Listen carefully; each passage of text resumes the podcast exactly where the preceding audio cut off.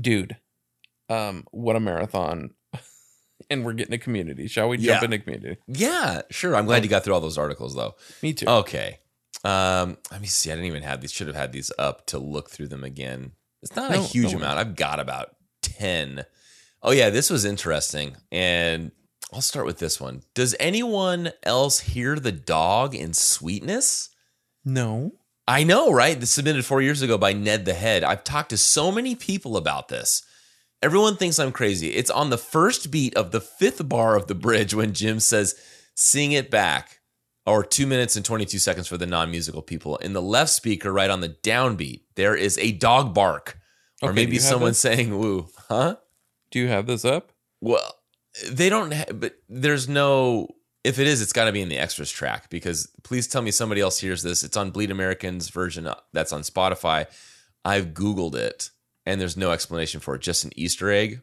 Um, and Tech Noir Light replies with, "I've heard it. So not only you are, so not only you are crazy, but I doubt it was the dog."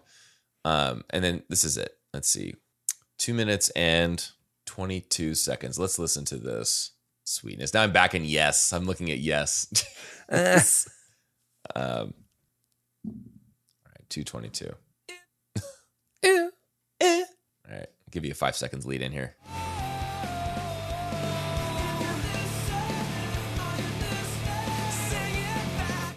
You hear it? Mm, Do it one more time. It's it's actually it's not if you listen. Eh. Woo! It's a little bit after. All right, here I'll give you mm. this.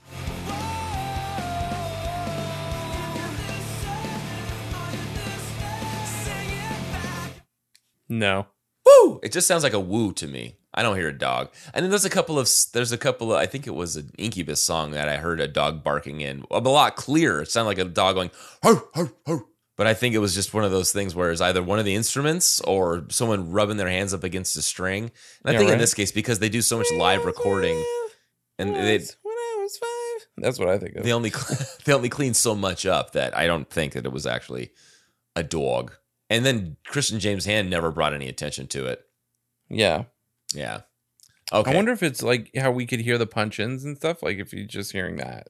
Yeah, and he also does, um, and I think it's in the middle. You can hear Jim stepping to the beat in a couple of it.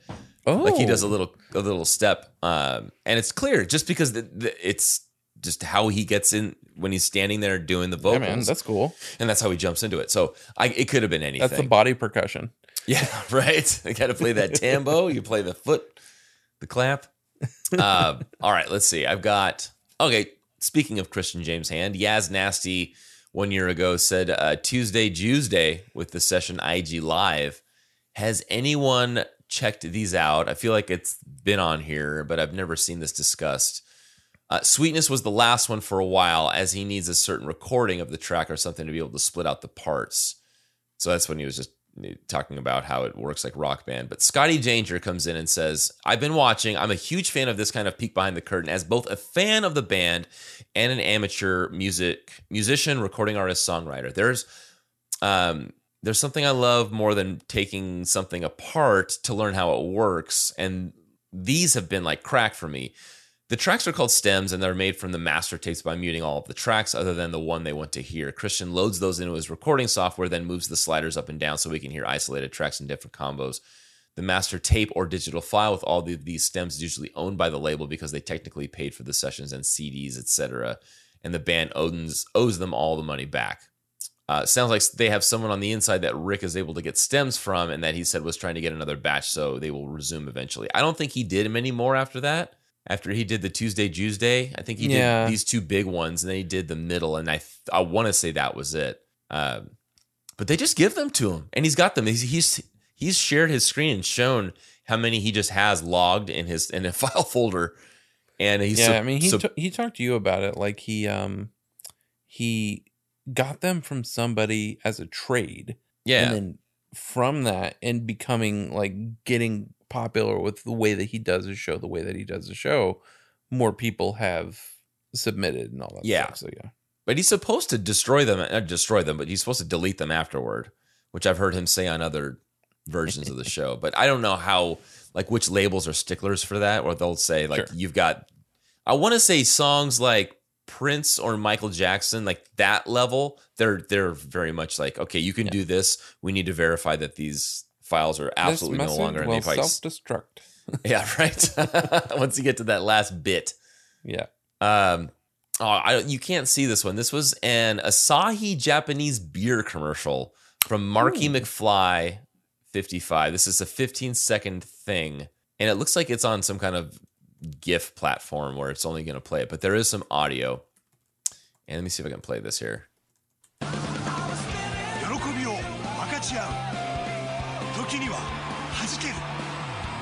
生はビールでもっと上手くなる辛口アサヒスーパードライ It looks like just a bunch of kids having a good time out on a a snowy day in Japan. And they Yeah. happen to bring some Asahi with them. And they That do this sounds little awesome. commercial, but they have sweetness playing in the background. Why not? Kaiju Bait 000 says LMAO edgy as fuck. And with um, and then Futures Past also chimes in. I was just looking for this a few days ago after stumbling across a page about the two CD Japanese version of Chase This Light. I wanted to see if it was a different mix since it would since it said sweetness from Asahi beer commercial on the track listing. It has a weird mix of songs on the second CD, including the whole Stay on My Side Tonight EP. So I wonder if this was let's listen to it again. If this is an actual like maybe they didn't pop this together.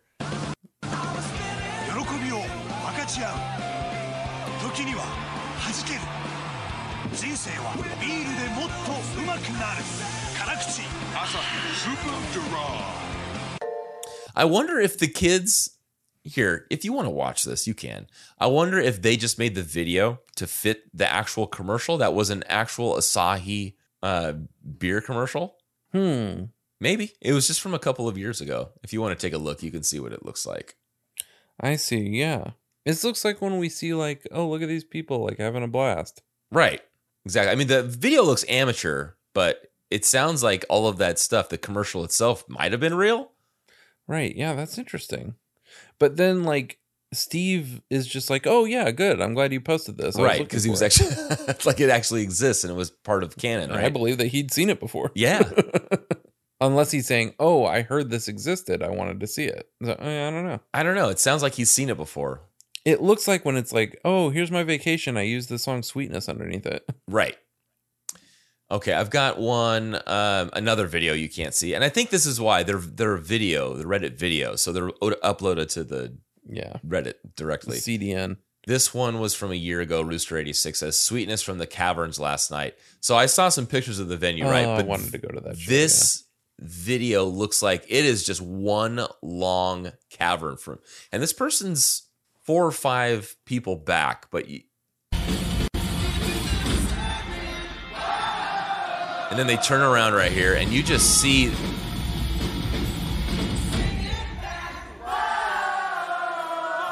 It looks, and you can see like the stalactites, the calcium deposits up on the top. Here, I mean, let me Seems like a safety issue. yeah, right. Like, what if you're rocking so hard they just come down and impale people? Yeah, right. I mean, you can see that from that that screenshot there, but it's just one long, bright, very narrow. Yeah. Wow. It's it's wild just to see that. It looks like a small venue though. It does, Wow. yeah. Not a lot of people were there, so I've seen anyone that got to go there. Very, very lucky.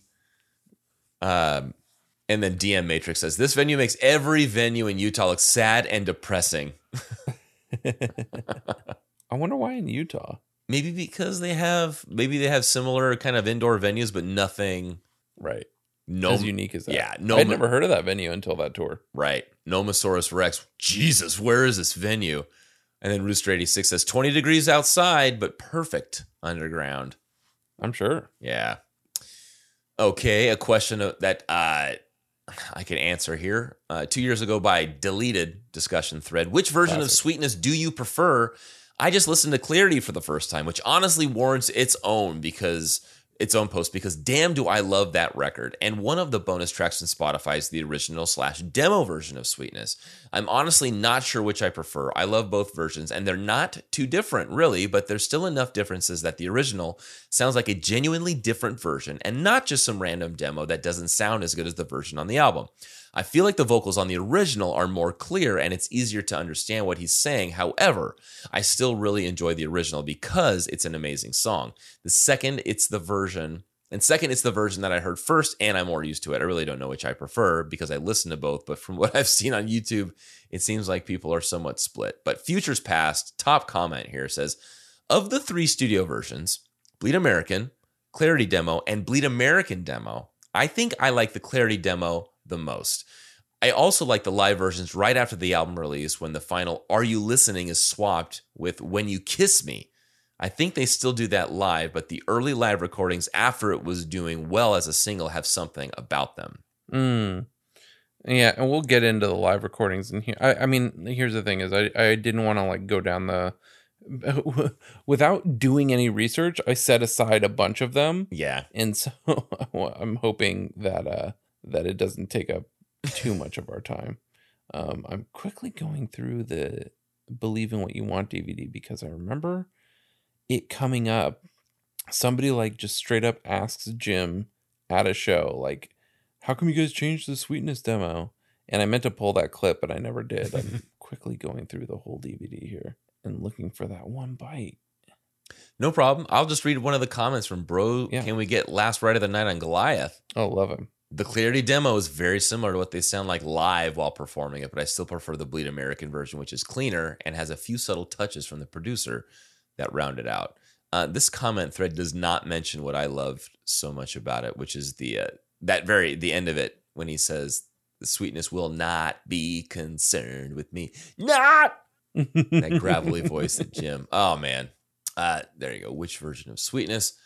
Um, I just this was from eight months ago by deleted discussion thread. I just found out the meaning behind sweetness. While it's my favorite song of all time, the lyrics make much Okay. more sense. No, the sweetness will not be concerned with me means someone you have strong feelings for doesn't feel the same way. Um, and Conway's Triple D. You sure it isn't about drugs? Hockey Rocks 5757. Someone asked Jim on Twitter and he said no. I honestly thought it was about That's drugs right. before that. Yeah, but then yeah, Cutters 14 says maybe love plug is another drug. All right. I know we're jumping out around a little bit, but I'm going to jump to 33 minutes. I believe there's some behind the scenes footage of the Sweetness video here. Yeah, yeah. Some some of it where you, So this you is felt like the you'd be at some end- party if you went This to. is the end of the Bleed American. video. I've never been, yeah, I've never been around like so many girls in their underwear at one time in my life.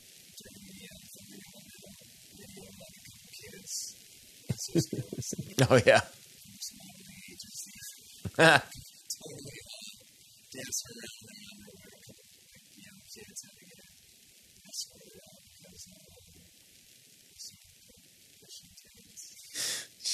Tom, such a juvenile man. Look how much he's laughing.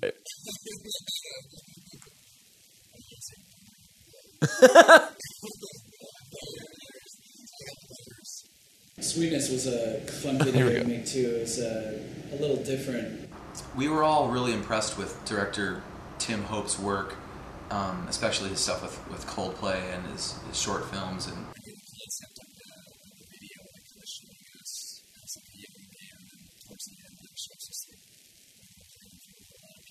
We're not we're not into really thinking for someone that's that's watching it. You know, it's kind of more that they we just hint at the, the most vague idea of what the song might be about, and that they you know take that in for themselves. And I think Tim was perfect for that. you know, first of all, making videos once you've got the song is relatively it, most of the most of it's done in the song. That's the story of this video. Whatever else you put on top of it, the video is pretty much defined by the words. It's a crazy thing to show up on a set and there to be just nothing but like just green all around you, and then two months later you receive a tape with the final video, and you know it just it looks like a whole new world. Yeah, I, I, I set them in. Just wanted to create this kind of set them in their room, like with that first time you rehearse with your mates, and the, but the, the, the energy and the vision which drives you uh, when you when you're in a band and you've got to escape the bedroom. He creates this um, surreal world out of um, you know mostly real images that he digitally um, you know captures and then maps into this you know creates his own environment. Tom, what do you think about uh, Tim's concept of just uh, a big green thing? No, he's gonna add in. It's gonna be like digital. Really? Oh man, I was kind of, I was kind of getting into this big green thing too.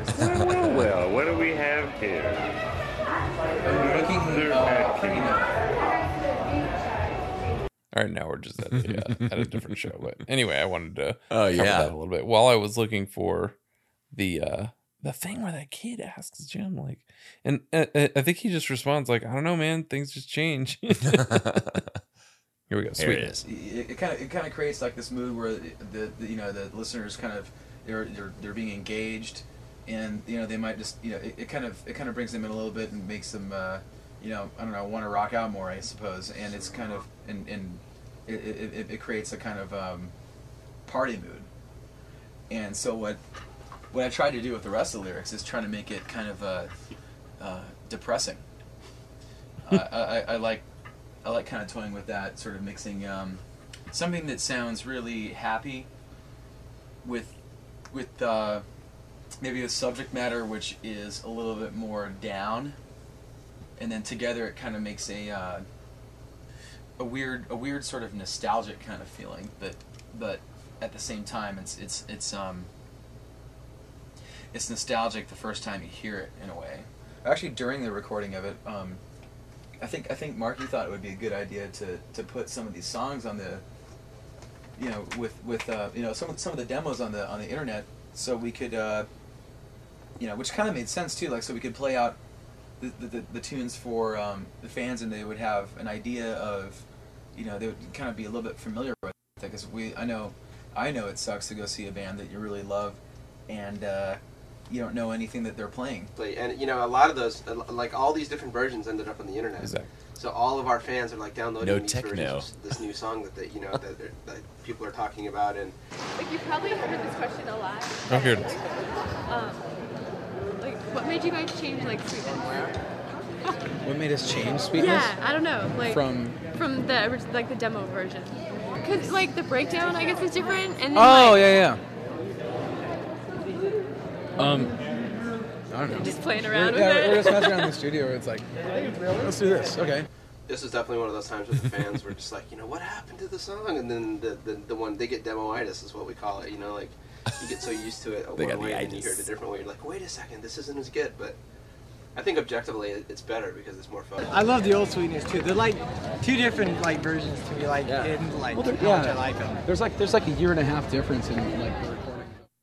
So I don't know. I'm kind of with Jim and Zach. Like, I- I don't know what's so special about the demo. It's like whatever. It's fine. But the I but don't the hear it Bleed being American that version like when they asked what did you change about it. I don't hear anything other than the quality of his vocals. It almost sounds like, Mhm. and and like you said, it- the timing is almost identical. It's it's just his vocal delivery, same and then the, same BPM, same yeah, everything. How how much they post processed some of those uh the instruments. I don't I don't Yeah, see it's- it's not like night and day to me. Right. But yeah, it doesn't it seem like like yeah, the fans are like, oh, I love the old. One. I was like, I, I just don't have. the- yeah, I mean, I, I. I like the old version too, but I don't I don't see it as like it's one or the other. It's yeah. I just like that version better because it's got a difference to it, but it's not like it's that Yeah. unique. Uh, this is a long comment from Reaper one three nine three six nine. Um, I'll just go through some of the highlights. This is the plus three on song meanings. This is the highest rated. To me, this song sounds a lot like a guy who's in love with a girl who doesn't love him back, but he tries to get her to. And the opening lines, blah blah blah blah blah. It sounds like he's trying to get her to hear him out and give him a chance. All she wants is for uh, all he wants is for, for her to say it back. That's an interesting take. Um, uh, and the second bit, string from your tether unwinds, says, Here it's almost if what he's seeing, or even in his own mind, is that her life is going to fall apart or she's going to get hurt by someone and he wants to save her and protect her. Uh, I was spinning free, whoa, whoa. Uh, but then he realized that it was all in his head and he's so in love that he got crazy. He took a simple, sweet girl and the love numbered his perception of reality and the love numbered his perception of reality. Interesting. Uh, so tell me, what do I need? Uh, uh, if she keeps rejecting him, he will give up. He just wants to know what he needs to do to prove himself worthy of her time. Uh, stumble till you crawl. Uh, maybe he sees her in his mind at a party drinking heavily and he's worried she'll end up sleeping with someone she'll regret. Uh, I'm still running away, trying to run away from the thoughts of her, and he's tired of being forced to hide his feelings for her. What a dizzy dance. Whoa. Um, uh, he sees that she'll never be able to love him or be as concerned for him as he is for her. These are just my thoughts. I know how this is, but it's a song. It's meant to have different meaning to everyone. Says Reaper 139369, September 16th, 2011. So that is the top song meanings. Uh, this is Wyatt Lewis's favorite song uh, on the Facebook group. Um, and here we go. So on Instagram last month, I did a challenge for every day for 20 days to, of course, uh, I did a Jimmy World uh, chart. So I figured I'd share all the answers I had for everything. Uh, let me just search for sweetness. Okay. Uh, number three. Okay. Number three, it says your favorite song. And number three, sweetness. Always has been, always will be. Uh, number eight is uh, your favorite lyrics and the sweetness lyrics. No, the sweetness will not be concerned with me, is what he set aside. Uh, number 11, uh, best song related memory. Late night drives of playing video games and listening to sweetness. Um, and number 18, interesting. What, did he cheat or am I not seeing the whole thing? Oh, here we go. Least played song. Interesting. Uh, I changed this to top 10 songs, sweetness. so uh, that is Wyatt Lewis's uh, take on the song. It's his favorite. Uh, Shoutbox. Let's look at some fun Shoutbox. Oh, yeah. This one had 11 pages, eight pages uh, of Shoutboxes. So let's recently popular or newest. So we'll just go through some of the recently recently popular, most recent October 8th, 2022. I was spinning free. Whoa. Whoa. Um oh, uh here is uh Cax what does this say? Kak- K A K S O Oh yeah, thank you. I would never listen to this, but Florida Panthers made me love it. How dare you? January 12th of this year. Uh Look at Dry. Clarity version is so fucking good. It's insane. Again, I don't.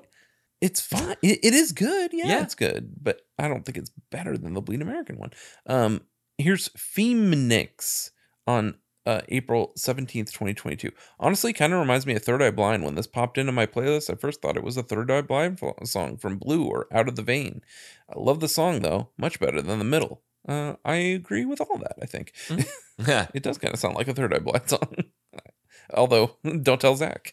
yeah, right. Um, reminds me of my childhood. Great band, rock on. So yeah, nothing else, nothing else hard hitting. Um, I did not play NHL 2003, but there's a lot of people. Me neither. Lots of love for that. NHL Okay. 2003. this is on Jake T. O'Donnell's list. It's in his top fifteen. I'm trying boy. to think of how. I don't know what I did on this birthday. I don't know. If you don't know, I want to say 11. Twelve. Ah! Sweetness Bleed American 2001. The middle is the Jimmy Eat World song everyone knows, but I'd argue Sweetness is their best live song, the one that always gets the crowd going most. Usually either right before or after they play the middle. For years, the band played Sweetness last at every show, but they've gone back to doing the middle. Sweetness isn't uh, really the sugary sweet pop song the title suggests. It's really kind of sad, a hymn about not getting what you want in life. But perhaps uh, no song of theirs packs as much energy into just a few short minutes. Despite its popularity, Sweetness has long divided the fan base. Here we go. The band posted an early demo themselves and started playing it live in the Clarity era almost immediately. The version that ended up on Bleed American is pretty different, more produced, bigger sounding, generally more in line with the re- what the rest of Bleed American sounds like, although not different enough for me to separate them out for this. However, the live version the band has played for almost 20 years is closer to the demo than what is on Bleed American. Fans prefer the demo. I'm agnostic on this myself. Eh, I think I'm with him, but I think I lean more toward Bleed American. Um, in a live setting, Sweetness is an unassailable with all four is unassailable with all four guys always bringing their best. The perfectly timed O's from the crowd are such a blast, and every time they finish it, sweetness leaves you wanting a little bit more. What a sweet thing that is, says Jake T. O'Donnell at number 12. Um, there were some Twit FM reacts, nothing uh, of note there. Um, let's see, what are these? I have some random. Oh, interesting. How did I end up? Oh, these are just a few um funny things I saw on the Reddit in the AMA. These are not answered Oh. by the band. but today I am a new says, I lost my virginity while Sweetness was playing. so I thought that was pretty. Somebody says, best three minutes and 40 seconds ever. uh, let's see what Winnie Pooh says. This is also in the AMA.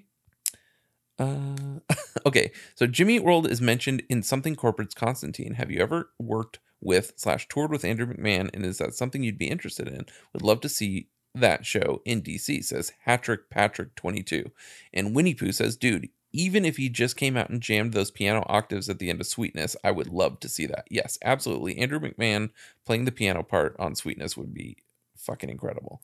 Um, and here is another from the AMA. Archangel YOLO says the sweetness is one of and that's another thing is I feel like more people call it the sweetness, but I didn't actually come across that in my research this time, but this Yeah. person did. Archangel YOLO, the sweetness is one of my all-time favorite songs. It also has one of it's also one of the first songs I learned on guitar. Thank you for that. Love you guys. Hope to see you at ACL. And Jimmy World replied, "Thanks. Can't wait to play ACL." I don't know what that is, but um Greg Downey on Facebook says the clarity version is better. Um, let's see what they say. In uh, this is on the '90s uh, hardcore punk emo record CDs, tapes, and zines group. So that tracks. Uh-huh. August eighth, two thousand twenty-two. This, in my opinion, is the superior version of Sweetness, and to think this album got them dropped from their label shows the mindset of Capitol. Dot dot dot. And uh, yeah, that's uh, that's it. There's somebody else thinks that. Uh, Yeah. Steve Stephen Ferguson on Facebook. This is in which group? Jimmy Eat World official group. So this is not the fan group. This yeah, is this the is the smaller group. one. Yeah, April 1st, 2020. You have to wonder what possessed them to leave When You Kiss Me off the album version. Anyway, Heart. Um, and that uh they posted this Atlanta June 1st, 1999 show. So let's go and listen to a, bit, a little bit of this. Uh, I'm gonna put this. And this is like this looks pro shot. I'm interested to hear it. This is June 1st, 99. Or uh, yeah, June 1st.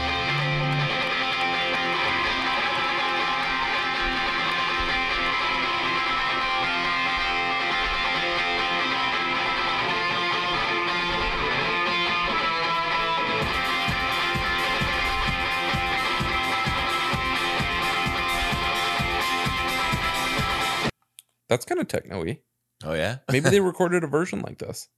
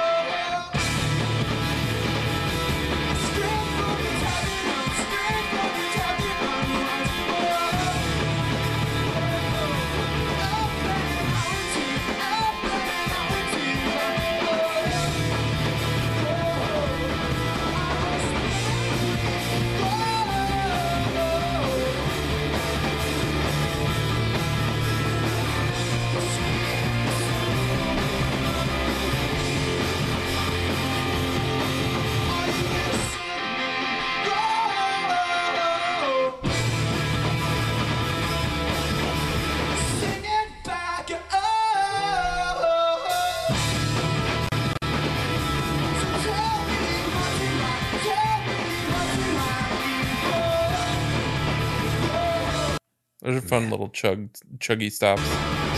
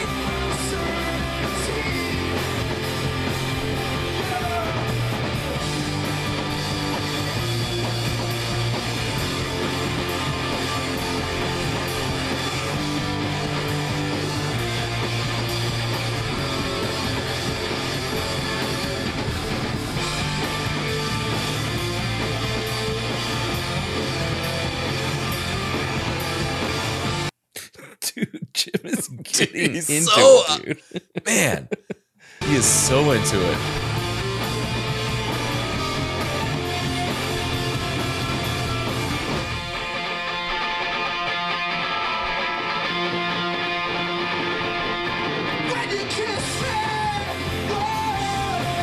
There it is. That's the one you kissed me. Yeah, yeah, I hear it. Yeah, yeah. I, he- I think he still does that live, if not every time. He does it every now and again, and Yeah. it is good.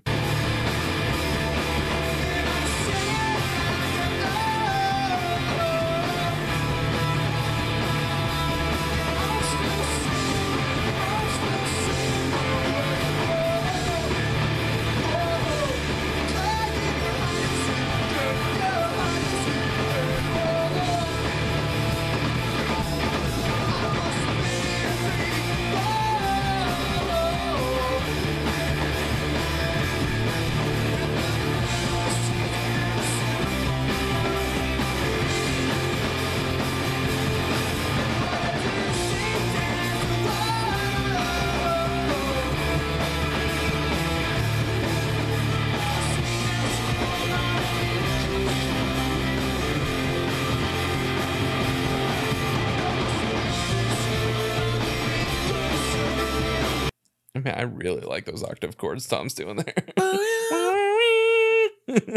it's cool. Yeah.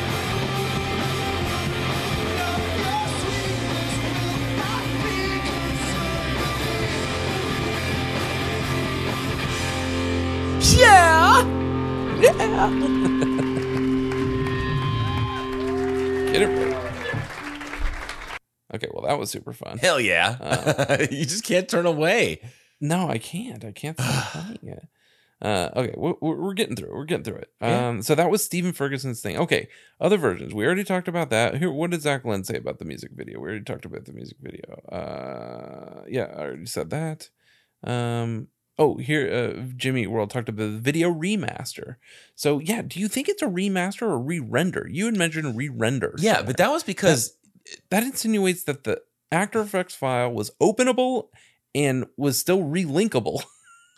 20 Right. years later 19 years later there must be something about the yeah yeah because we remastered in hd but yeah um re-rendered would be wild. Like I imagine you would have the footage. I mean, you could kind of see the cameras and that behind the scenes stuff. I don't Yeah, know. remember But go ahead yeah I mean, the digital stuff is only so big, right? So how do you upscale something that's recorded at So- 720 when you want to go twice the size, right? Without I, I was looking at the at the at the behind the scenes footage and it's hard to tell because even a video camera once you get it on a rig and a jib and a and you put the matte box in front of it it's hard to tell like especially 20 plus years on what model camera is in there however when they showed them shooting the individual performances they did the old trick of shooting it vertical so that you had more lines of resolution which makes me think it was shot in sd because that was the old trick. You would get more lines to pull more color out of because you're in a 420 color space. You're not pulling a lot of green out of that in Yeah. in video. If it's on film, you could pull a grip of stuff in there. But there would be no reason to need to shoot it vertically on film because you wouldn't need those extra lines of resolution. Okay. And they did shoot their individual right, their all the, individual the shots band vertically. performers themselves. Yeah, vertical. Yeah. Okay. Yeah, that was the old trick back in the day because you could. It was, uh, you know, uh, was it seven twenty by four eighty? So you would get seven hundred and twenty lines of vertical resolution, Right. And you could shoot more of a full body shot that way because you're comping it anyway. You're just pulling the green Right. Yeah. anyway. All you want is this them at their largest and the Mhm. most amount of green. So why would you have a bunch of least empty of green on the side Yeah, of them? exactly. And you could just flip the camera anyway. Uh, Interesting. so there is. I talked to Brandon Bonfiglio about it. He said there's certain companies that are doing this like upresing, and he's like, it's wild what they can do. Now there's even consumer. You can buy Topaz Labs makes a yeah, app. I get the I get the Uh, ads. yeah, it's like 300 and f- 300 bucks.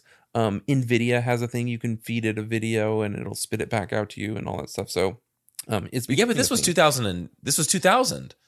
No, when did they redo it? 2020. Yeah, you're right. Yeah, It could have been. I, they were probably on a bit like these people can do it. Like you know what I mean? Like at Yeah. that time. And and now it's a little more democratized. Um, okay. Who sampled? I go into this a lot on the middle, so I won't do it here. But it's uh three songs have sampled this. If you're listening by Ghastly. Oh, The Life of Emo by Captain Cuts. I love that. And then Sweetness, Kevin Osmond remix. So let me see what happens. What happens when I press play on it? Does it play a thing? No, that's a completely different thing. um, so anyway, um, yeah, no, it does say it's sampling. It says sample appears right at the beginning. Let's see. That's House of the Rising Sun. So Mhm. I'm not really sure.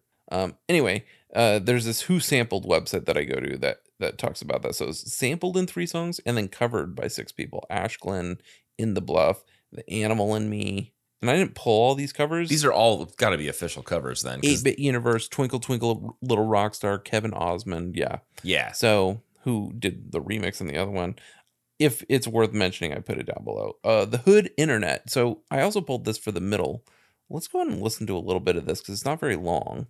And let's see if we can pick out. My guess is this is like Captain Cuts, where it's like This a was early. This is like 2005 or from- six, I think, when these when Hood Internet was doing their. Oh, thing. is that what it is? Okay. Yeah. I wasn't familiar with their work. So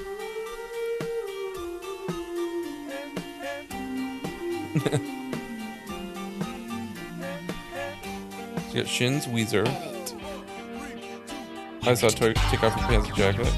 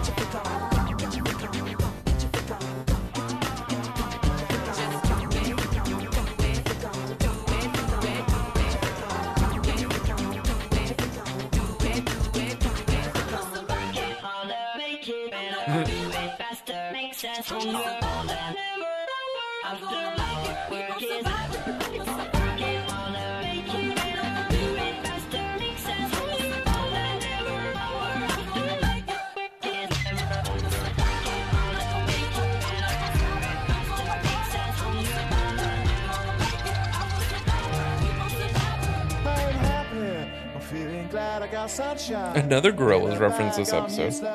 But not for long, the future is coming on. I ain't happy, I'm feeling glad I got sunshine.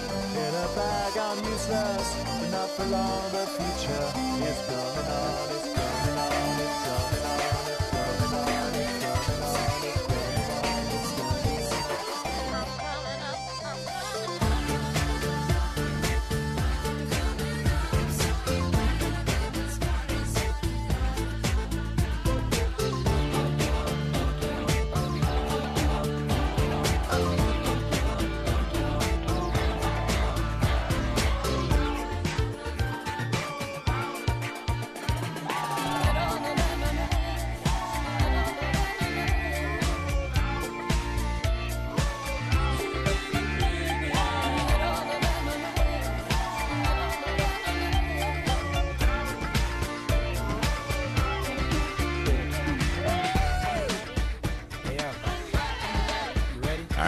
Right, getting in the rock town.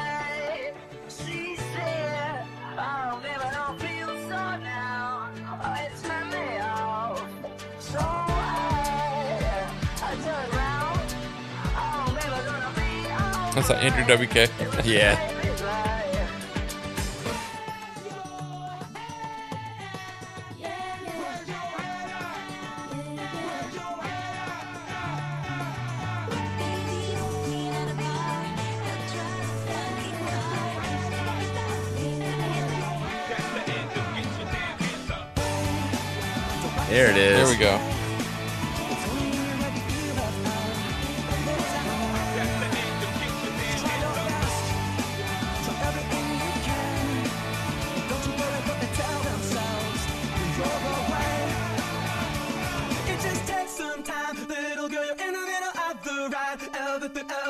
Be just fine. Everything, everything will be alright, alright.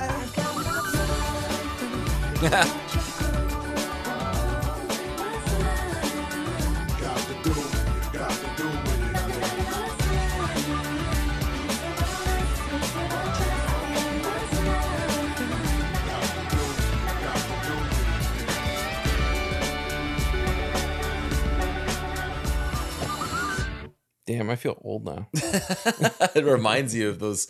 Uh, yeah, I knew so much of that. Stuff. Yeah, right. Felt like high school. Um, and then there was this drumless version I, I'm interested in. Although we kind of no, we kind of listened to that with uh, Christian James Hand, his version. Okay, so the earliest version I have is even earlier than the one we watched. I'm kind of interested to see how much different it sounds. This is from November of '98. Oh boy!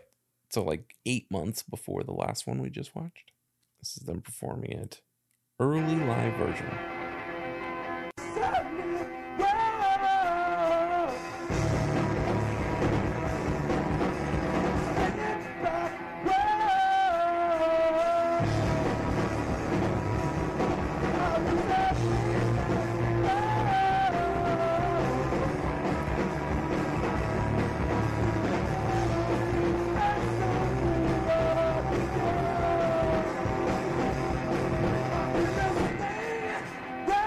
It sounds like somebody who's heard the song once and they were like, "All right, let's cover Yeah. it." Are you listening? let's go. Let's jump to two thirds of the way in and see what happens.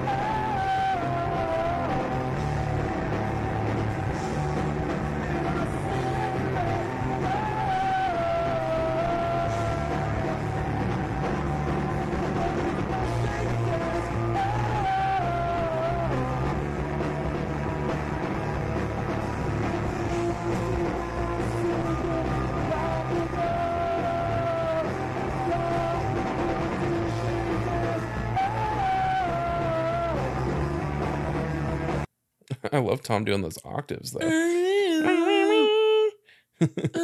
um, I love an SNL performance. Let's hear them playing it on SNL in 2002. Ladies and gentlemen, Jimmy Eat World. Once again, Jimmy Eat. That was a weird Cameron Diaz uh, impression you had there. I didn't know who it was until. Ladies and gentlemen. I was like, this is the 50 50 shot here.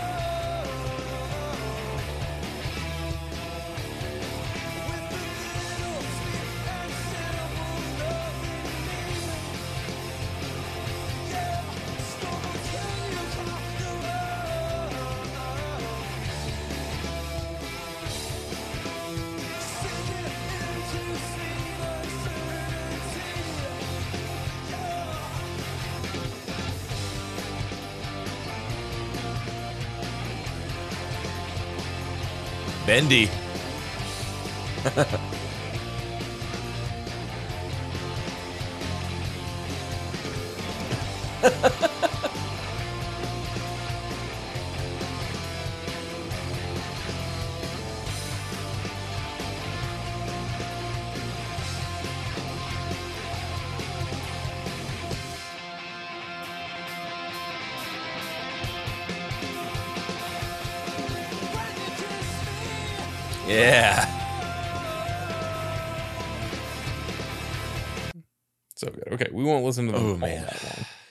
did. I was interested to see if he does when you kiss Yeah. me there.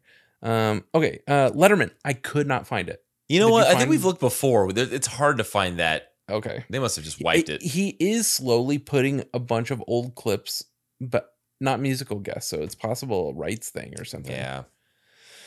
Yeah. Uh, let's jump forward. How about five years from there? I'm just skipping ahead. This is November 2007, and this is on archive.org. Oh, you know where this is?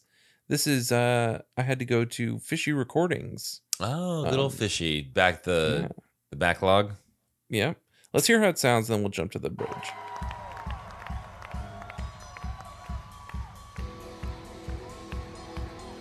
It sounds like they uh dropped it a little bit. if you're listening.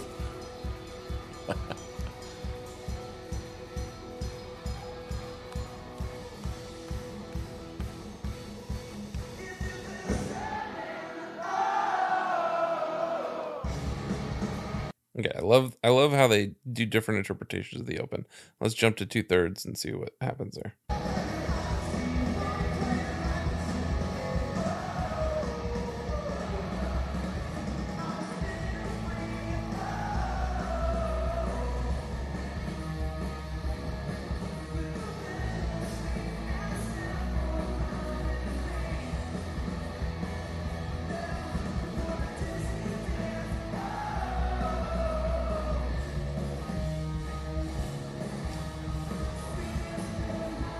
Was that Zach messing up a little bit? No, I don't think so. Because he does do that now. We go, but um, it sounded like he missed it. That missed that cue there. Um, let's jump forward. Okay, let's do this. This is the semi most recent, and then we'll, these are both Zach Lind drum cams. So Oh. here is 2017 drum cam, which is solid, and we'll hear how it intros, and then we'll go to the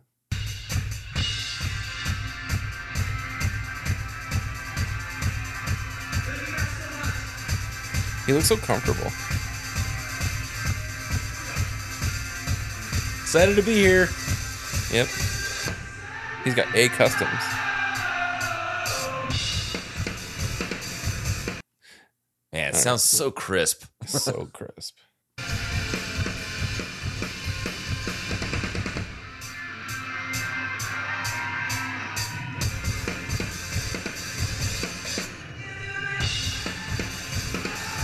So he said, if you're listening there. So he dropped the when you kiss me. And then I want you to see this is when he does the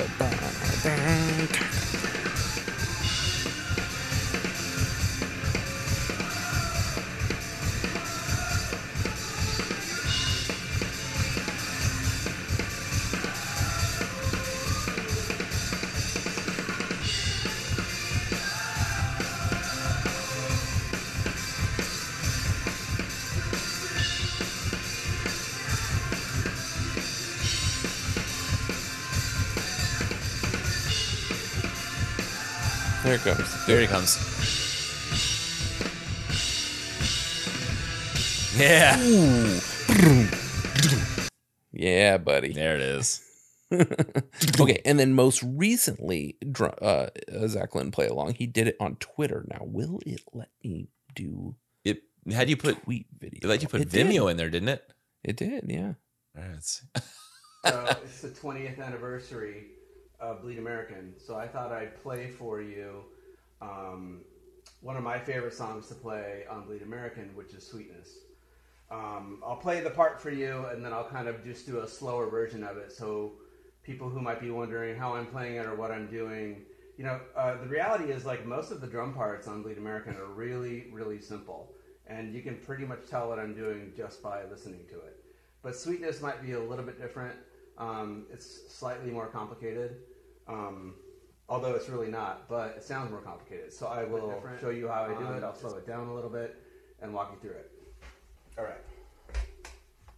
So the verse parts of Sweetness are the parts I love to play the most. So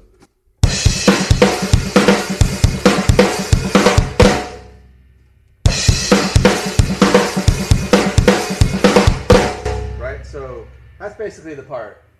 Um, so what I'm really doing is I'm, I'm my left hand is on the snare, my right hand is on the hi hat, and I'm doing ghost notes. So I'm doing these little quiet notes in between, and it kind of makes it almost sound like a, almost like a train, you know. Right? So um, those little ghost notes make it sound more complicated than it is. So I'll play it slower.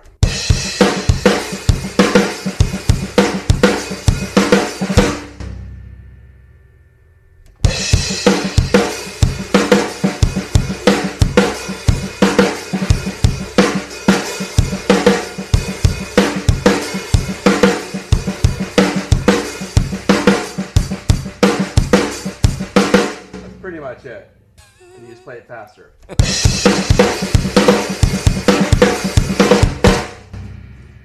It's so simple, David.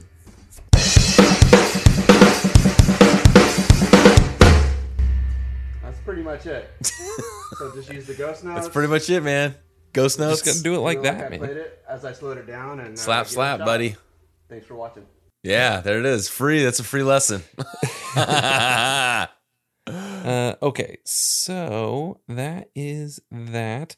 Okay, I figure we could cherry pick some covers. So I have three by like professional bands. Sure. And then maybe I'll like choose. Oh no, and then I have a gift for you. Then I'll that, that's all I'll do. Okay. Um, All right. What do you want? You want your gift, or you want my three cover bands, or do you want to Um, choose a few, a, a- a couple worth? I want to wait on the gift because I know I think I know what it is, but I want to Okay. wait on the gift for a little bit. Um, how about this? Let's listen to Paramore covering Sweetness. Now, I don't know if this is the best video, but this is the one that I found that everybody kept posting. So, posted by CS. You know, if you know the song, just all you gotta do is sing it as loud as you can, all right? You think you got that? Well, let's see if you got that. You ready? This was posted 15 years ago.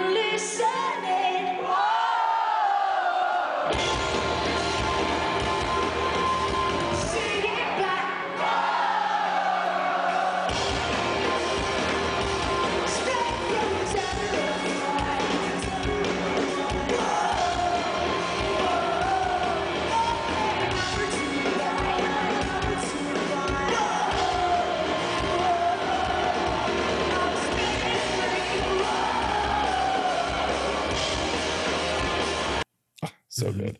now let's go to the bridge. Let's hear how they end it here.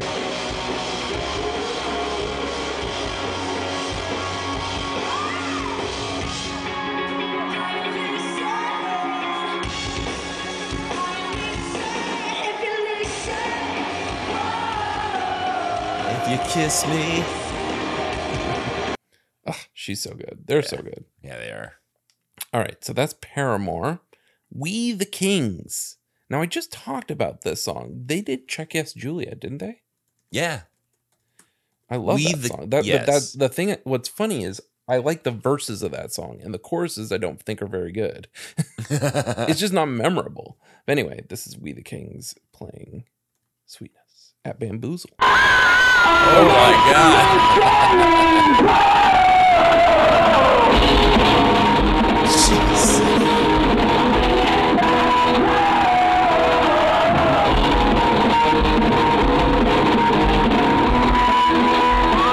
Right, we got it. My goodness. My word. They were the kings of brick waveforms, I'll tell you what. Look at it. Okay, It's- this band, Runner Runner, the only thing I know about Runner Runner is Mark Hoppus played them on his old podcast in 2008. That's the most I know about Runner Runner. Okay, runner, runner. But I was familiar with their name, so I put them in the hopper. If you're listening, This is 14 years ago. Oh, shit.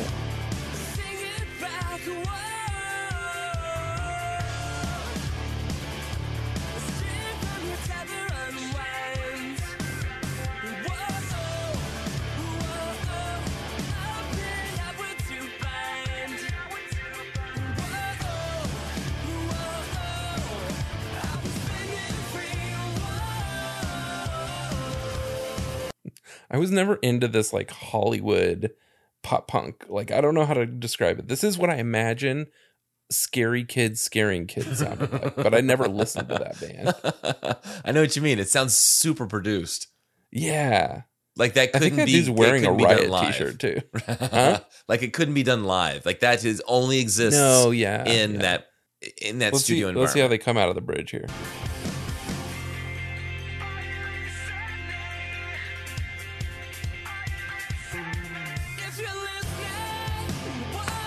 Oh shit, the halftime.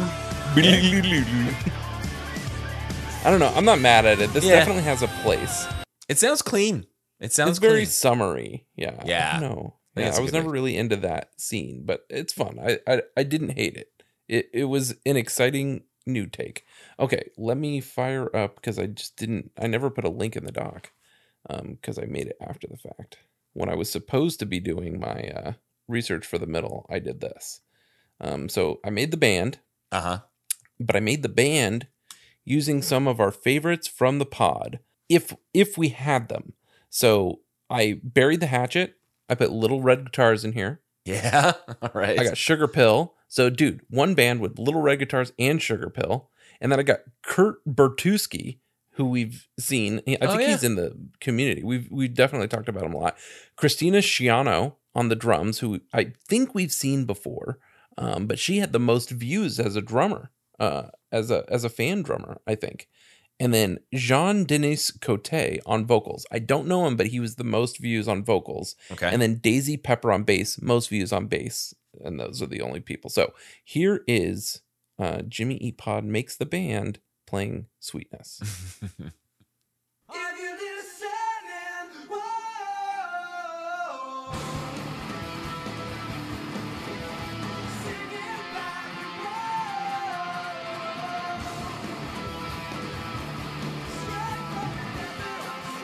Look at the bass player. I think she has lights in her fretboard.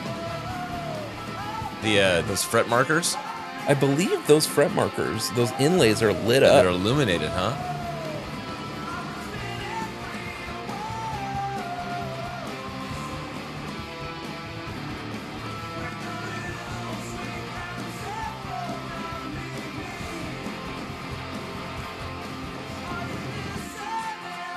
So we've got a Telly, a Strat, and an SG.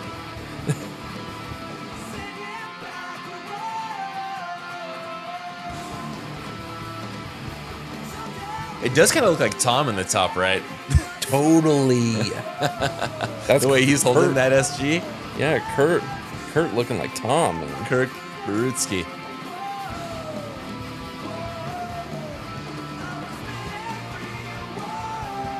Yeah, we have seen her before. The bassist, right? I want to say think that. so. Is that you're talking about, or the drummer? I think both maybe we've seen before. Okay.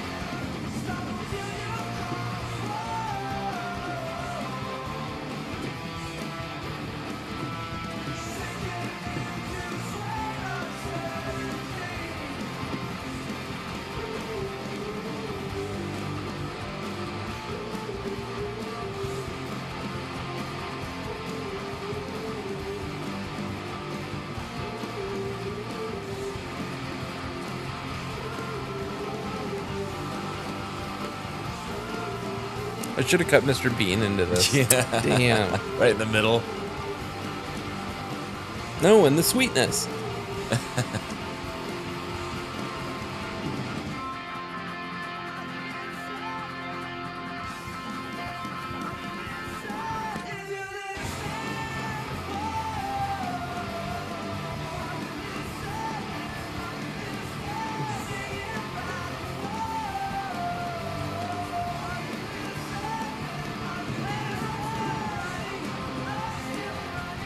killing on the drums, man. Dude.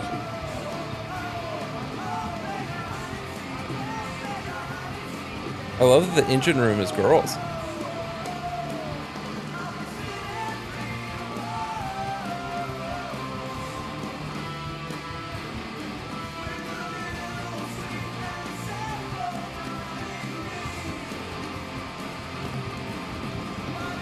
Yeah. So many fills. Oh yeah.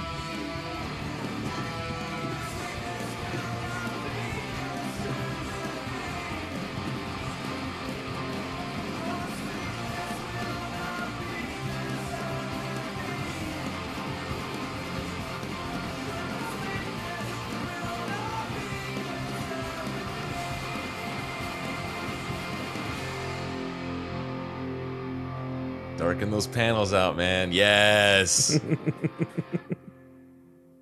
Oh, you leave little red guitars for last. so, So, there good. it is. I made the band. Oh, it's And so good. Some of the some of the goats from over Yeah. the years, man. Oh man, been with so that was my uh that was my uh that was my contribution. That was awesome, man. I don't know. like, I don't know if I want to play any of these. Let's see. Like, there's okay. I'll play a couple. Let's see, because Yeah. I I like yours. I almost wanted to end with yours. Let's see. This is this is Woof. This is a full band here. See how this one sounds. W O O F or. W O L F? W O O F. All caps. Wolves. But And how did you find them? these ones I went and f- Oh, look at this video. you did. No, I've never seen this. This I love the chord progression though that they did. Me too. Holy shit. This is like hello goodbye. Owl City. Yeah. The chorus is cool too, man.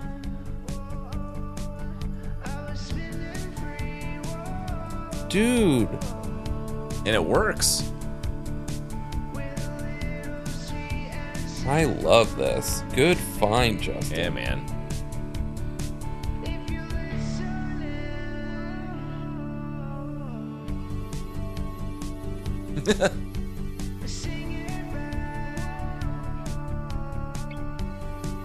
Yeah, this is really good. And the video too. I mean, It's instead of so just well having their cover, they actually had this cool video.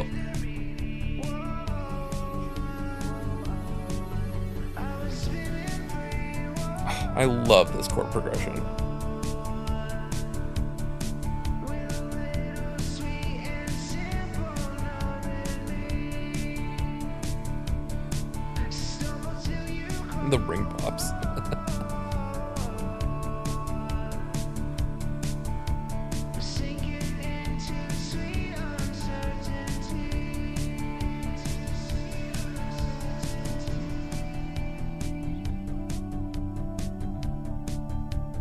Listened this far.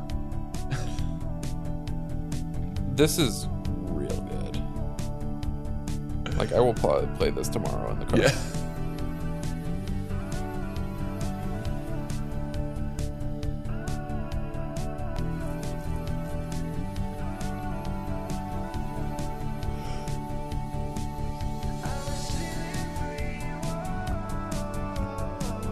Like I would want to do a rock version of this chord progression. Yeah.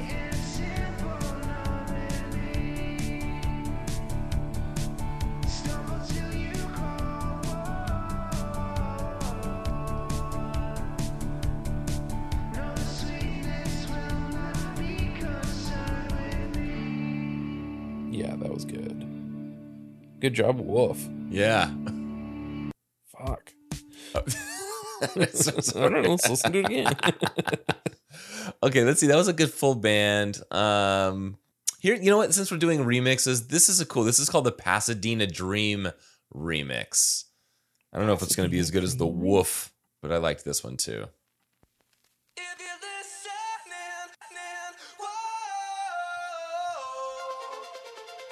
Ooh.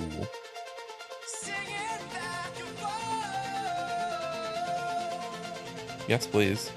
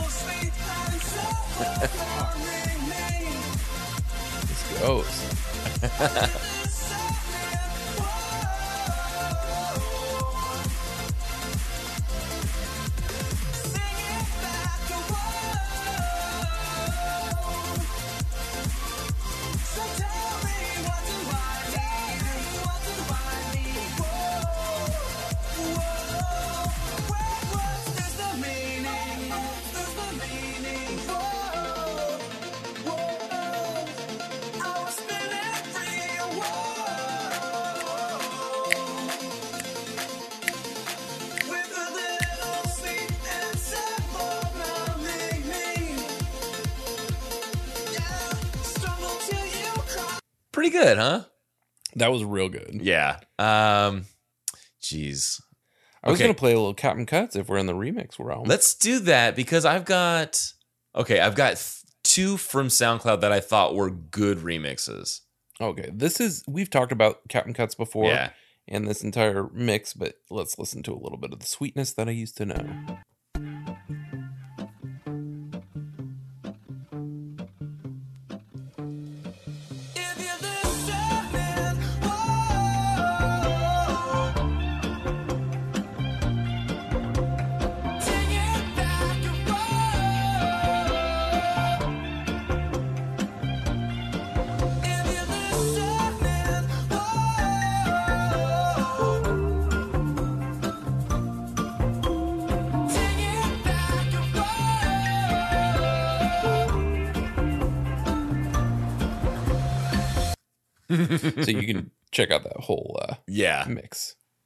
That's so good. Um, you know, I forgot that these were. I think these ones are remixes, but they're back to being covers. So let's Mm. try this. This is a SoundCloud thing. Did I paste it right? It's copy. Let's see. All right, let's see how this works. This is Deej D33J. Oh.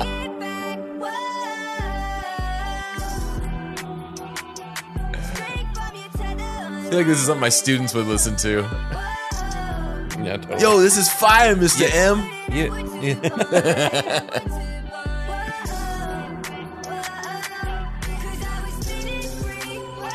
yes, dude.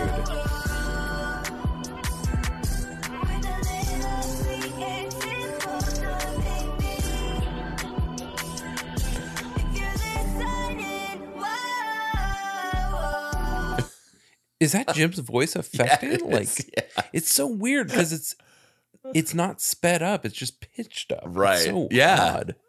Uh, okay, I have this. This is Hello Bedo. I think this is also SoundCloud.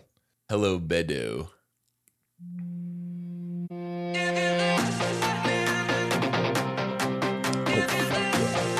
Another interesting chord progression.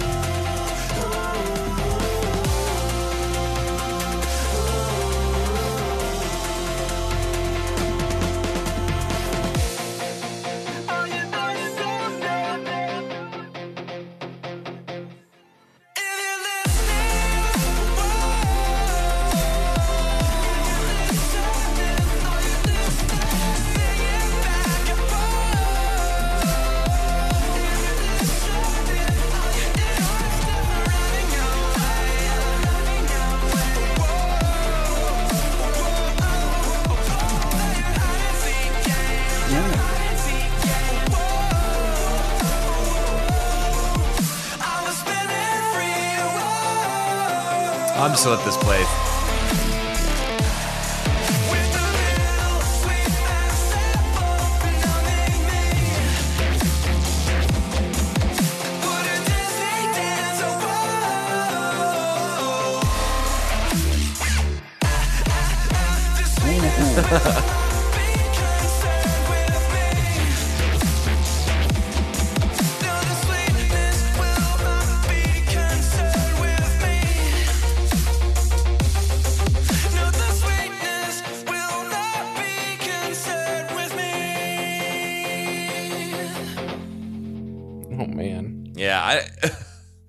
The uh what's his name? Who are y'all thinking of? It's, uh, Skrillex. Skrillex. That those drops in there. Yeah. Interesting. Um, okay, that's pretty I much it. That's all the good ones. Optimus Prime. Yeah. All Um, right. I have this one last thing. I have Okay, to play it. go ahead. Um, Sweetness by Jimmy World on Mario Paint. One of my favorite SNES games of all time. I love a good SNES Paint remix.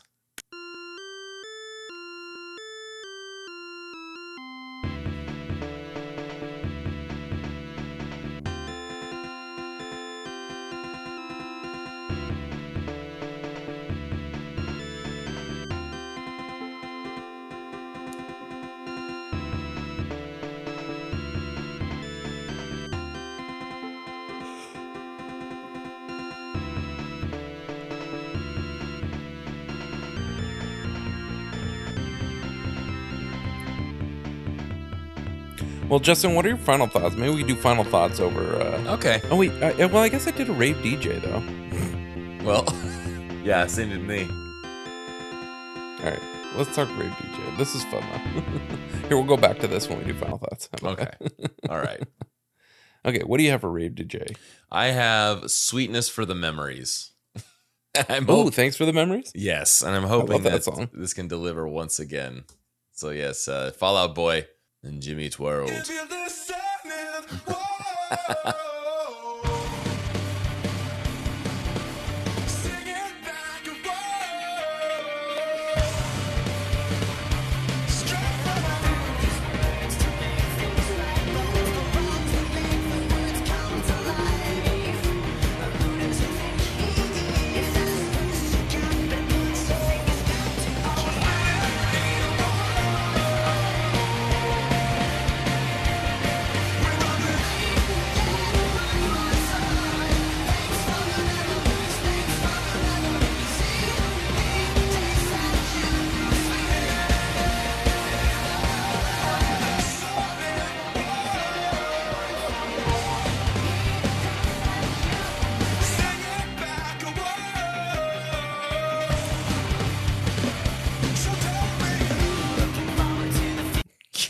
doesn't really work. It's like two things There's going on fun at once. stuff in there, but yeah, yeah, a lot to to digest.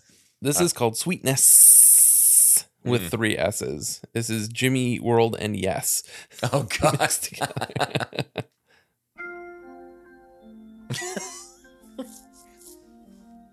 I hope it just dives right terrible. in. Yeah, Bus. yeah, dude. Oh.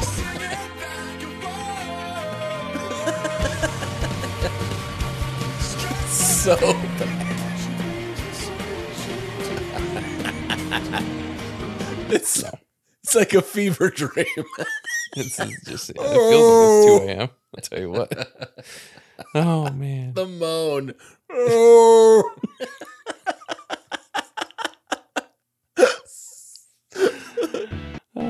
All right, Justin, what are your final thoughts on the song Sweetness by the band Jimmy Eat World? Oh man. This is so high up there.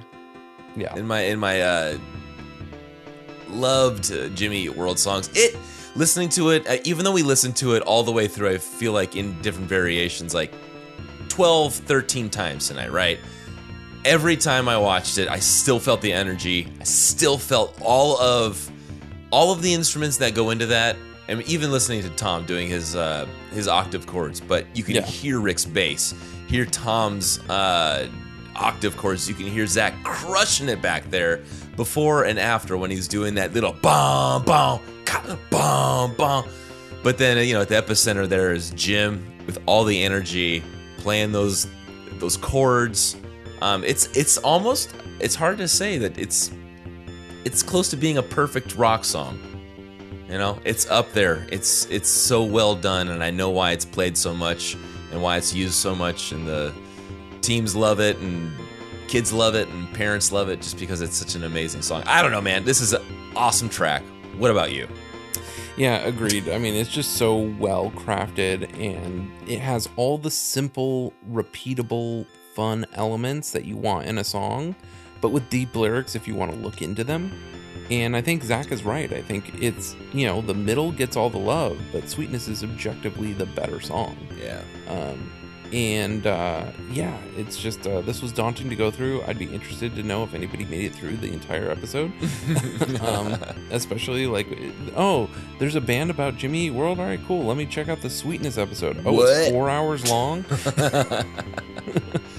so anyway, um, that's uh, that's it. And now everybody can hang out for a little longer and check out our interview with uh, longtime Jimmy World fan and Jimmy Pod fan Aaron Brungardt, who we've talked about many a time on the pod, and are excited to have him on here. So I guess, um, man, if you find yourself uh, having yourself a dizzy dance or see somebody who is uh, crawling uh, on the floor from too many drinks, uh, just remember to be excellent to each other. And party on, dudes!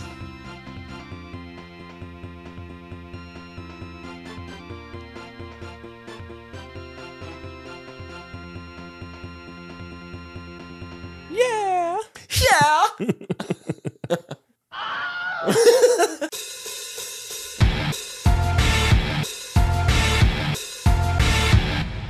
well, hello, everybody. Guess who we have today? We have Aaron Brungardt, a longtime listener of the pod and a podcaster Yep. himself. And Sort I, I'm excited just to spend the entire time talking about the 86 Dodge Ram D50 that both he and I shared in our separate lives, our separate but equal With lives. souped up sound systems. yeah, right. Yeah. Yeah. with my Pioneer six x nines. Uh, yeah. So I was Kenwood man myself. is that oh Ken Woodman? All right, yeah. so we can talk. We're going to talk about that. We're going to talk about Jimmy Eat World and music, and then also comedy. You're you're into comedy. Oh yeah. I hope heavily. so. Yeah, yeah. Yeah, so we're going to go all over the place in this conversation here. Yeah, absolutely. Let's do Yeah. it. Uh, David, what did you did you have anything to add, sir? Uh, no, I'm just stoked to get into it. And this on our on our uh, uh, semi penultimate. What's a what's a, a second to last? Uh, Oh, yeah, right? Episode of the pod. Uh, we've only talked about having you on for. I mean, you've been listening literally since the beginning, so it's exciting to actually like Not kind of not meet you. quite. Uh, I Well, actually mean, have I going have back that in written. the DMs. It felt like uh, we got all the way back Yeah, to it- 2020, August of 2020, I think. Yeah, yeah. So is that when did you guys start? October of 2019. October 2019. Yeah, yeah. So you've been going for about a year. Yeah, yeah. Yeah. Because I I was gonna say I I found out about the pod because you guys commented or replied to Mark Hoppus saying something about clarity on Twitter, Oh yeah. and I was like, "Holy shit! There's a Jimmy Eat World podcast. I had to check this out." So guerrilla marketing works, is what I'm saying. Yeah. That was sort of the approach is like we both felt like, okay, well, neither of us are really like involved with the Jimmy Eat World community at large. So like what was it gonna look like if just these two random dudes showed up and were like starting a mosh pit, you know? So we were basically like, let's let the show grow, figure out what it's gonna be, and people will find us. And it's all ever evergreen content for the most part anyway. Yeah. So, I mean, other than when we're like, hey, man, uh, I didn't go to work this week. I hope this COVID thing goes away quick and like stuff like that. But like, Yeah. for the most part, it's all evergreen content. So we were like, people will go back and find the show. And we've even talked about remixing the old episodes in Mhm. terms of like pulling out all of the non sequiturs, pulling out all the stuff where we go off topic, which I Don't- find to be the fun part of the show. Don't do it. But That's what hooked me. You guys But, went off on well- a 10 minute jag on on Jurassic Park, one of the early episodes. Oh my gosh. right. And I was like, I'm in. This is this is great. oh good I'm, I'm glad you do but and and i suppose that's just maybe not for everybody i was thinking like we never simul posted to youtube and maybe that'll be the youtube version of the show is the very accessible version Um, but we'll see. We'll see. That also requires work. So Yeah. don't do that. um uh so yeah um you're in the podcast space um you talk about how you went from uh like a photochem restor res- restorative artist or Mhm. or at least working in that realm to working um with Mark Maron and his company Well, it's not Mark Maron, it's Bill Burr, that the other one the bald one. Uh, Mark's got a great head of hair. Um, That's right. Yeah, I was I you know I went to San Diego State because I'm from San Diego. You know, basically grew up there my whole life. Brief stint in Chicago when I was born, but um, I moved up to LA to work in the movie industry. Um, hopes to write and direct. Uh, I moved up the two weeks before the writer's strike in 2007. so just great timing to find work. I mean, you've heard Um, me talk about that my my time with that too yeah, yeah, yeah. So I like, I had one interview the day before the strike started for, on 24, which would have been a dream, but didn't get it. And then was out of work for months. And then uh, a buddy of mine knew some people at Photochem, got me in there, and I worked there for a while, worked up the ladder. And when I got to digital restoration, um, we were working on you know Disney movies and a lot of Universal uh, movies that were damaged in the fire at, at the Universal lot that uh, the Ghost Whisperer started. Jennifer Love Hewitt. oh that's right I forgot they were involved Yeah, on, yeah. Jennifer Love They're, Hewitt. they're pyro people. But um, so I was working on all of those, and that's when I got super into podcasting. I'd been listening since I was in San Diego and in college, mostly to like Kevin Smith, and my friends had a few podcasts themselves. Um, but that's when I really got into it because all I was doing all day was just like hands, hands and eyes, and that's it for hours, just digitally taking dirt and scratches out of film. Uh, I did work on Breaking Bad, so I got to see the finale four months before everyone else. Nice. Um, with no NDA, really a mistake there. Whoa. Um, no, I didn't tell anybody. I just suppose her- you were I just- NDA'd at Photochem, so maybe I couldn't talk about their technology. Sure, I see. But um, but yeah, so that's when I got super into super into podcasting, got involved in fan communities and things like that, and then uh, I got laid off because that's how the film industry goes and how it's going, particularly in that realm of it where it's greatly being outsourced. Um, and I'd already like my friend worked on a podcast, and she was like, "Hey, ATC, All Things Comedy, is looking for interns to help build the website." So I was doing that on the side. Um, and so I had Al Madrigal from The Daily Show. I had his email address, and uh, after about ten months of uh, banging my head against the wall trying to get a film job again, uh, I just said, "Hey, I have skills if you need them." And I was in the studio the next day, and I've been there for eight and a half years. That's great. I love Yeah. Al Madrigal. Yeah, Al Madrigal, Bill Burr started the All Things Comedy. It's a, a comedy podcast network that is that is branched off into a full blown production company. We've made two movies now.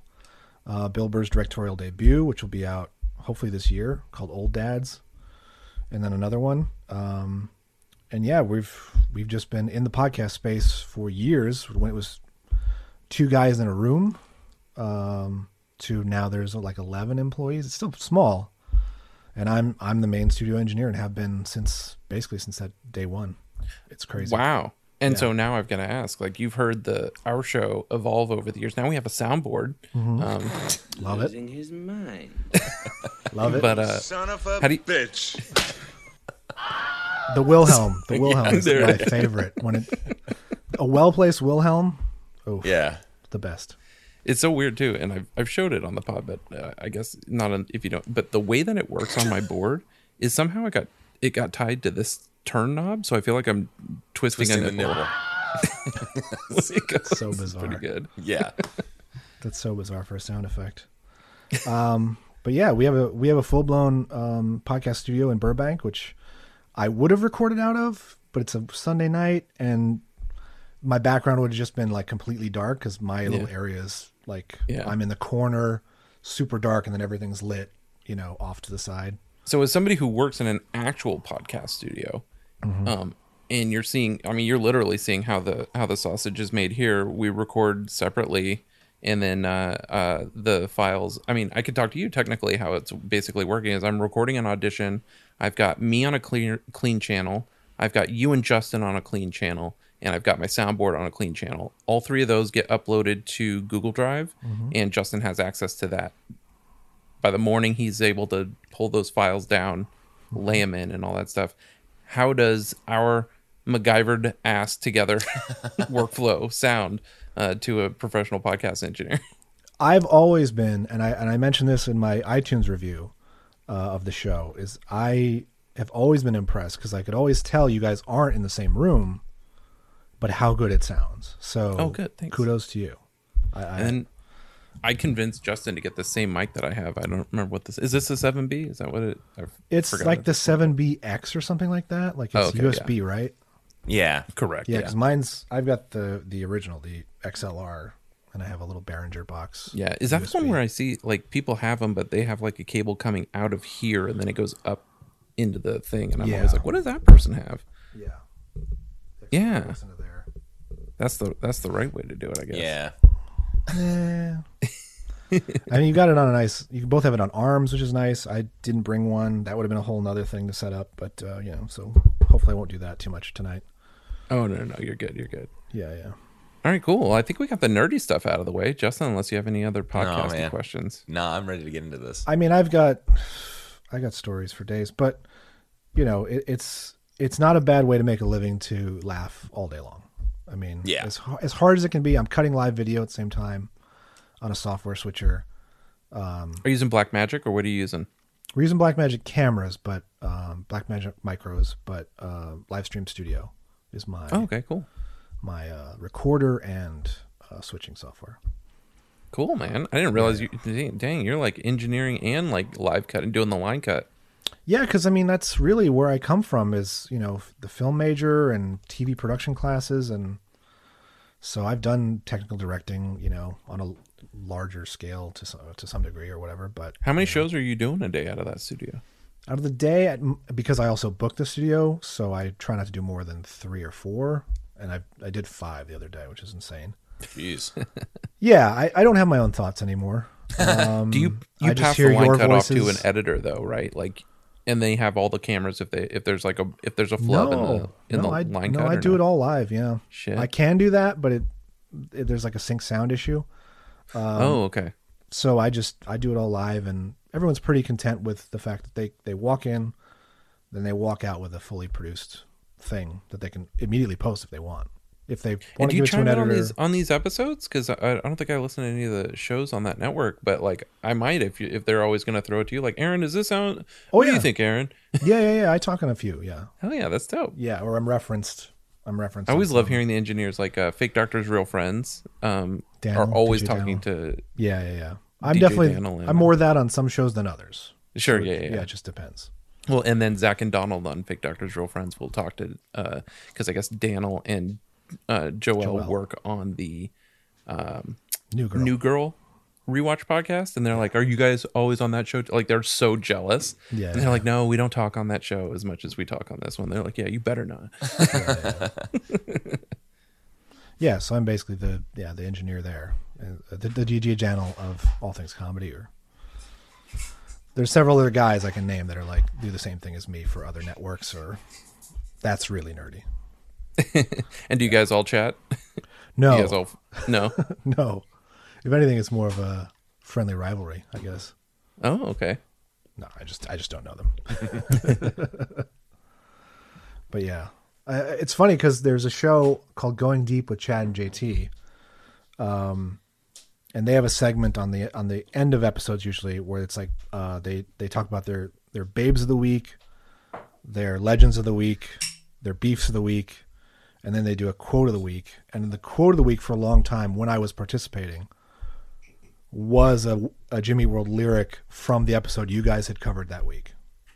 Whoa! Just, you just you guys made it so easy for me. It's like, oh well, I do love that song. They've covered it. Um, so it's you could line it up if you were insane, but don't. um, but I did that for probably a year. Um, so thank you for making my job with them easier. yeah. Yeah.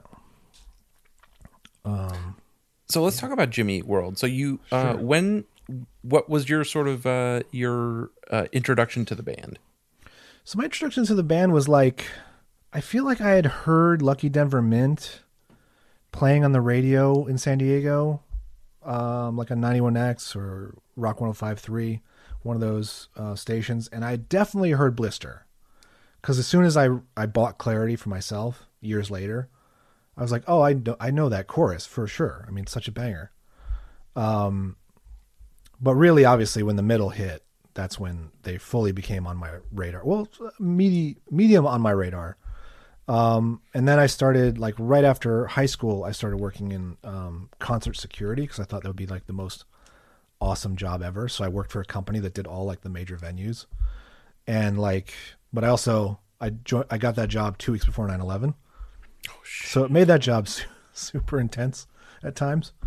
But luckily, late later that winter or whatever it was, or fall, um, I was working at Cox Arena in San Diego at San Diego State, and it was Jimmy World opening for uh, Tenacious D and Weezer. and uh, at that point, I was a bigger Weezer fan because you know, the, obviously the Blue album, Pinkerton, Green album had been out, um, and I knew some of the B sides had a woman on their on their uh, track, like um, I just threw out the love of my dreams. You know that song? Yeah, Rachel Haden was it. she that was Rachel Haden. Yeah. So that's even crazier because she's she was on stage with Jimmy World that night, and I was like, God, I hope she stays for Weezer, so they can do that song. But what ended up happening was, and and I mentioned this on Instagram too, like I got posted. The only time it's ever happened, I got posted. I mean, I'm a big guy, but like I'm not jacked, and I got posted right in front of the stage to catch crowd surfers as they came in. And there was one, and it was a ten year old boy, and it was during Weezer, and I caught him. I mean, I got him down safely, but I was literally, I like Jack Black is right here, Jim's right here, Rivers is right here. It was insane, but ultimately, like that set of Jimmy Worlds, which was like very like mellow and slow, and obviously the crowd wasn't really there and really into it yet, um, because it was you know Clarity Bleed American era. But I mean, that's when I was like, holy shit, I gotta, I gotta really, I gotta go home and buy this album. And I went home and bought Bleed American, which at that point, you know, was just kind of self-titled or whatever.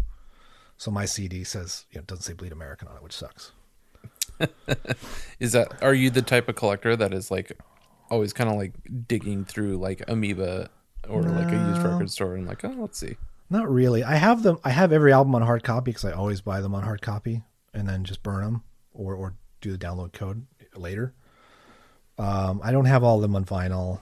I'm not. I'm. It's really weird because I thought before your podcast, I thought I was a huge fan, and I am, but like because I'm passionate. But I don't have all the rare. Like you guys have blown my mind on so many of the songs. Like even Party Hard last week. Not that I really love that song or Andrew WK. Um, but I was like, whoa, I didn't even know they did that, and that was three years ago. So some of the tracks you guys have played, I'm, I'm just, I was like, oh, I'm I'm the real deal because I have Ramana, and it's like, no, no, there's been so many songs I didn't know, like they'd put out. I'd never heard the single CD, you know. Oh yeah. I'm not. What- real- I'm not really a big fan of uh, Static Prevails, but you know, you guys have turned. You guys actually turned me on like Claire and a couple songs. So I think I feel like we've come like we're always surprising ourselves. Like it's almost like it's it's like uh invented to me. Like as a whole, I don't love it, but when we break down each song, I'm like, I don't know, this was a great song.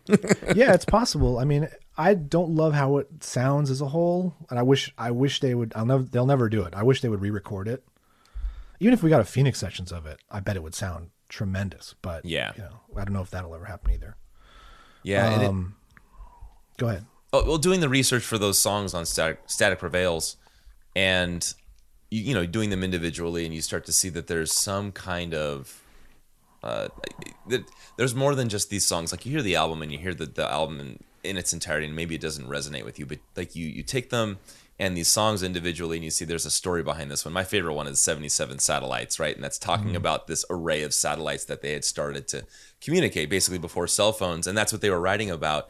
But you start to see that these these these they were kids essentially and they were writing about whatever was maybe on the news at the time and like maybe it's a deep message for some people other people it's like very like surface level with what they were talking about but all of these songs they had this either it started from uh something that they had sketched up in a notebook or if it was a, an article or some kind of news story. And like you start to go through that and we'll do research and I'll say, "Hey, did you find out this this thing?" or David will explain something to me that I had no idea about. So it's like this learning experience and I'm glad that you guys get to listen to that because you get to experience it, you know, almost the same way that we did as we Yeah. learn about it. But it makes it that much more interesting. So maybe like listening to Static Prevails 15 years ago, I was like, that's it's okay, it's not my thing. But now having gone through the, all of the tracks on that album, it's like it's a different kind of effect that it's that it's um, left on me, some kind of Yeah, impact.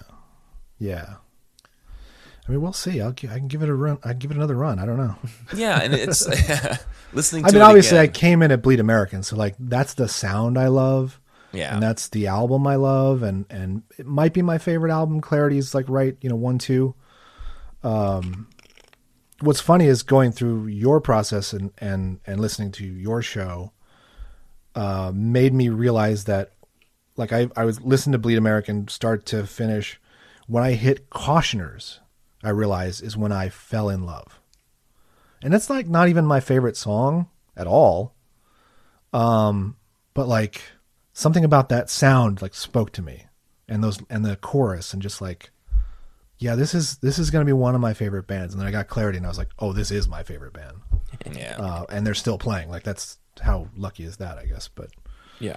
um Well, let's talk about it because I played I played uh, Bleed American through today as well, and I also had that like goosebumps feeling during Cautioners, which is again standalone, not a song I think of a whole lot. Um, they never play it live no, and uh, but the way that that chorus opens up compared to how stilted and tight the verses are, it, it's such a great release. It's it's just a really well crafted song. yeah Um, but let's talk about Sweetness, which you're catching us right before we actually do that marathon record. We're, Yeah. we're Oh, doing okay. So Sweetness guys- and the middle doing it tonight, is the plan. Yeah, we are. I mean We're doing both tonight. Yeah. Um, you're doing which sweetness is- in the middle tonight Yeah. I know. Can you believe it? You Can you are- believe it? I I can't. did. I did say maybe we should save the covers for another time. We'll talk about the standouts, but we'll save the covers. Like I did. Uh, this is news to Justin, but I did a making the band at least for one. I haven't done it on the other yet, but maybe I'll do it in the break. oh those are always Um, so great Yeah, but I did make the band for Sweetness. But what is it about Sweetness? When you were uh, you were reaching out, you were like, "Hey, you're reaching the end of the pod. I'd love to be on." Mhm. Um, and I'm glad we had you on. And the one of the songs that you wanted to be on was Sweetness. What is it about that song? Do you think that sort of uh, got you uh, piqued your interest and made you want to sort of chat about it? I think I think that was really the one that that was obviously popular at the time, um, 01, 02, where like the middle didn't really speak to me. Although that solo fucking rips. Sorry if I, I cursed, but I, No, I'm- man. I work in comedy. I'm not gonna be able to stop. Um, you should hear what I hear. Um, something about that eh, didn't really resonate with me. I, I love the song now. It's I don't love that they end with it every time, but you know, whatever. Um, you guys should definitely end with it. Sorry. um, although I hope they're they put out more tracks and that we get more episodes of your pod. But um, something about uh, sweetness was like the next single, the next video, and I definitely remember sitting and watching. Like they're in a van or something, isn't it? There's like a lot of visual effects. And they're in a blue Yeah. van. Um, just something about that. Obviously, obviously, it's a banger. It's a big like crowd pleasing. Let's all shout at once sort of song. Um, and being a guy who was into Blink and Metallica and like that's what I want anyway. So it was like, oh, this band gives me what I want, and then I go deeper, and it's like, oh, holy shit, they have songs from my soul um, that I can't express by shouting. Like, I think Sweetness is a perfect blend of that. Oh, I was also going to say, uh, I was watching The Untouchables earlier tonight, and Kevin Costner, man, he does a sweetness. This is Jimmy Pod.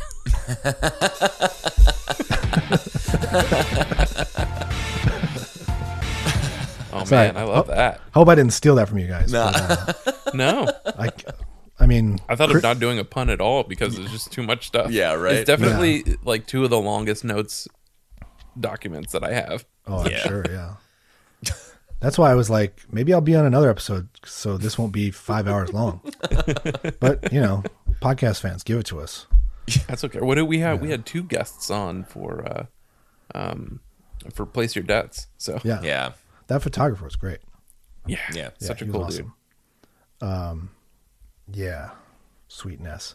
Crisp angle. Crisp angle is still one of my favorite ones. Crisp angle, yes. Crisp angle, yeah. Was that with the was that vacuuming, David? What you're talking about, or I was forgot. it? I couldn't remember was if I came up with it or you. No, it was you. That was yours.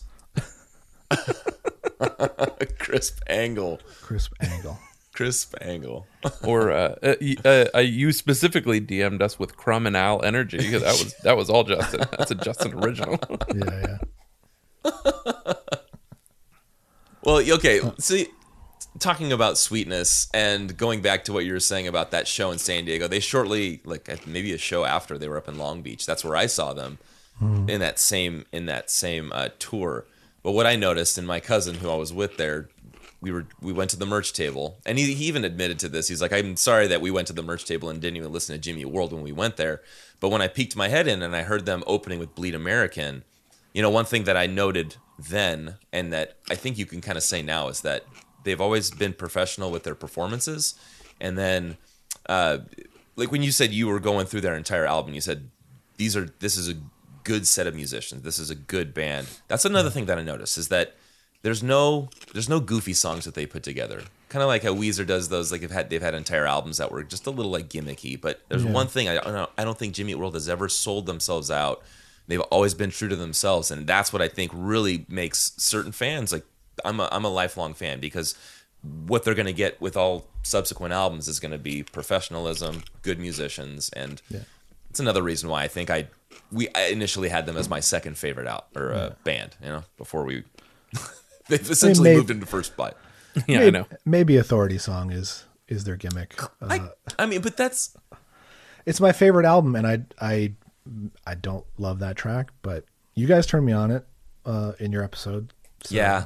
When you, I think uh, it was the more you learn about it, I think the more you Yeah, was it the appreciate acoustic part of it? But there was a couple of chords that he plays in that that you think, okay, maybe the maybe the the bounciness of it on the record is a little bit like maybe that's a little too bubblegum pop, but listening to it underneath and like, nah, this is a musician that wrote this track because you can hear him the the stretch of the chords that he would play. Mm-hmm. Yeah. I used to listen to Bleed American to fall asleep.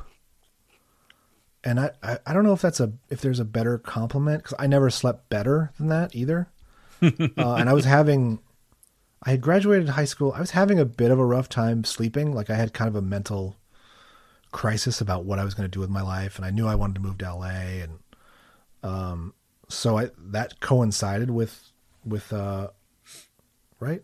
Oh no, sorry, that's well before college. Sorry, that happened after college. Uh, but yeah, I've, I still have never slept better than that. Um, and then I would do the same with Clarity once I got Clarity, which was a couple months later. Um, but you, man, you got to be fully asleep before um, before your new aesthetic comes on. Yeah. because that that Yeah. wake you out of a dead sleep. um, so you got to be either you got to stay awake beyond it or fall way asleep before it. Yeah. Do you guys ever do that? Fall asleep? I mean, it's I was been, gonna say, uh, I think uh, I did that with Tell All Your Friends for a while in high school, but um, and that was usually like, especially my senior year, I listened to Loveline while doing laundry was like kind of my routine. Sunday nights Loveline all night, and then Loveline was what I listened to a lot. But if I were falling asleep and there were no there was no Loveline, it would usually be a CD, and for a long time it was Tell All Your Friends. Oh, Before And earpods, it was very really likely do, singles too. as well. But yeah. Oh wow. Yeah, and I, I I can't remember if I listened to any albums going to sleep. I was more of like, let's turn on the TV for a bit, and I'll just fall asleep to that. But I do remember there was a, a period of time where I was listening to uh, Loveline falling asleep, and that was tough because you would start to drift off, and then you would hear Adam Carolla's voice, and it's just, just start to try to listen to it, and then I'd wake myself up because I'm trying to listen to what they're talking about. You'd hear them start laughing about like poop and peanut butter and, and all these different things, and and uh, so that got a little too distracting for me. But I was more of a TV guy, falling asleep. Now hold on, you're just gonna let that go ahead and beep, behind you? You're just gonna replace the battery on that, huh? Yeah. Have you come across Adam in uh, any of your uh, sessions? I have not. He has never guested in our studio. Wow. No. I don't think he leaves his place very often. Is is he still podcasting?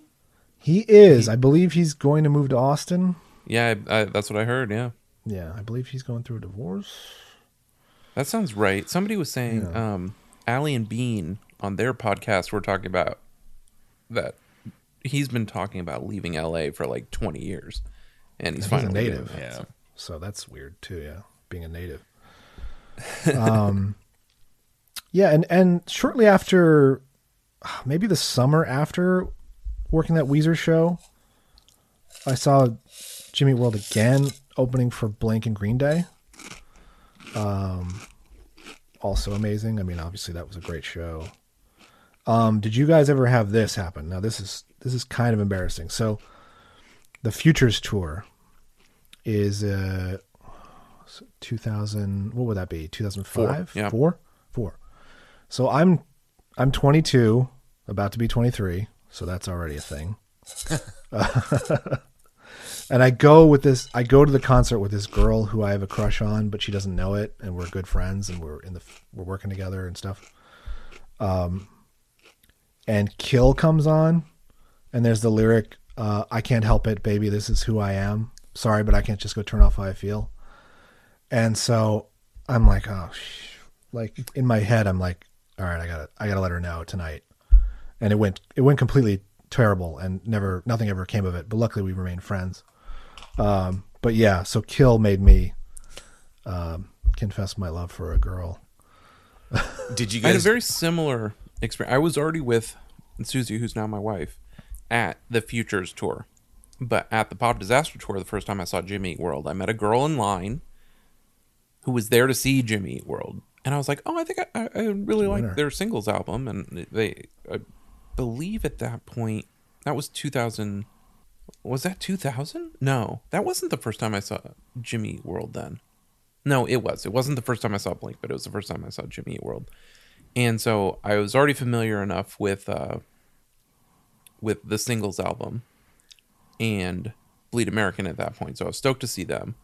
And it was like she was just like kind of there for the ride after Jimmy World because that's who she was there to see.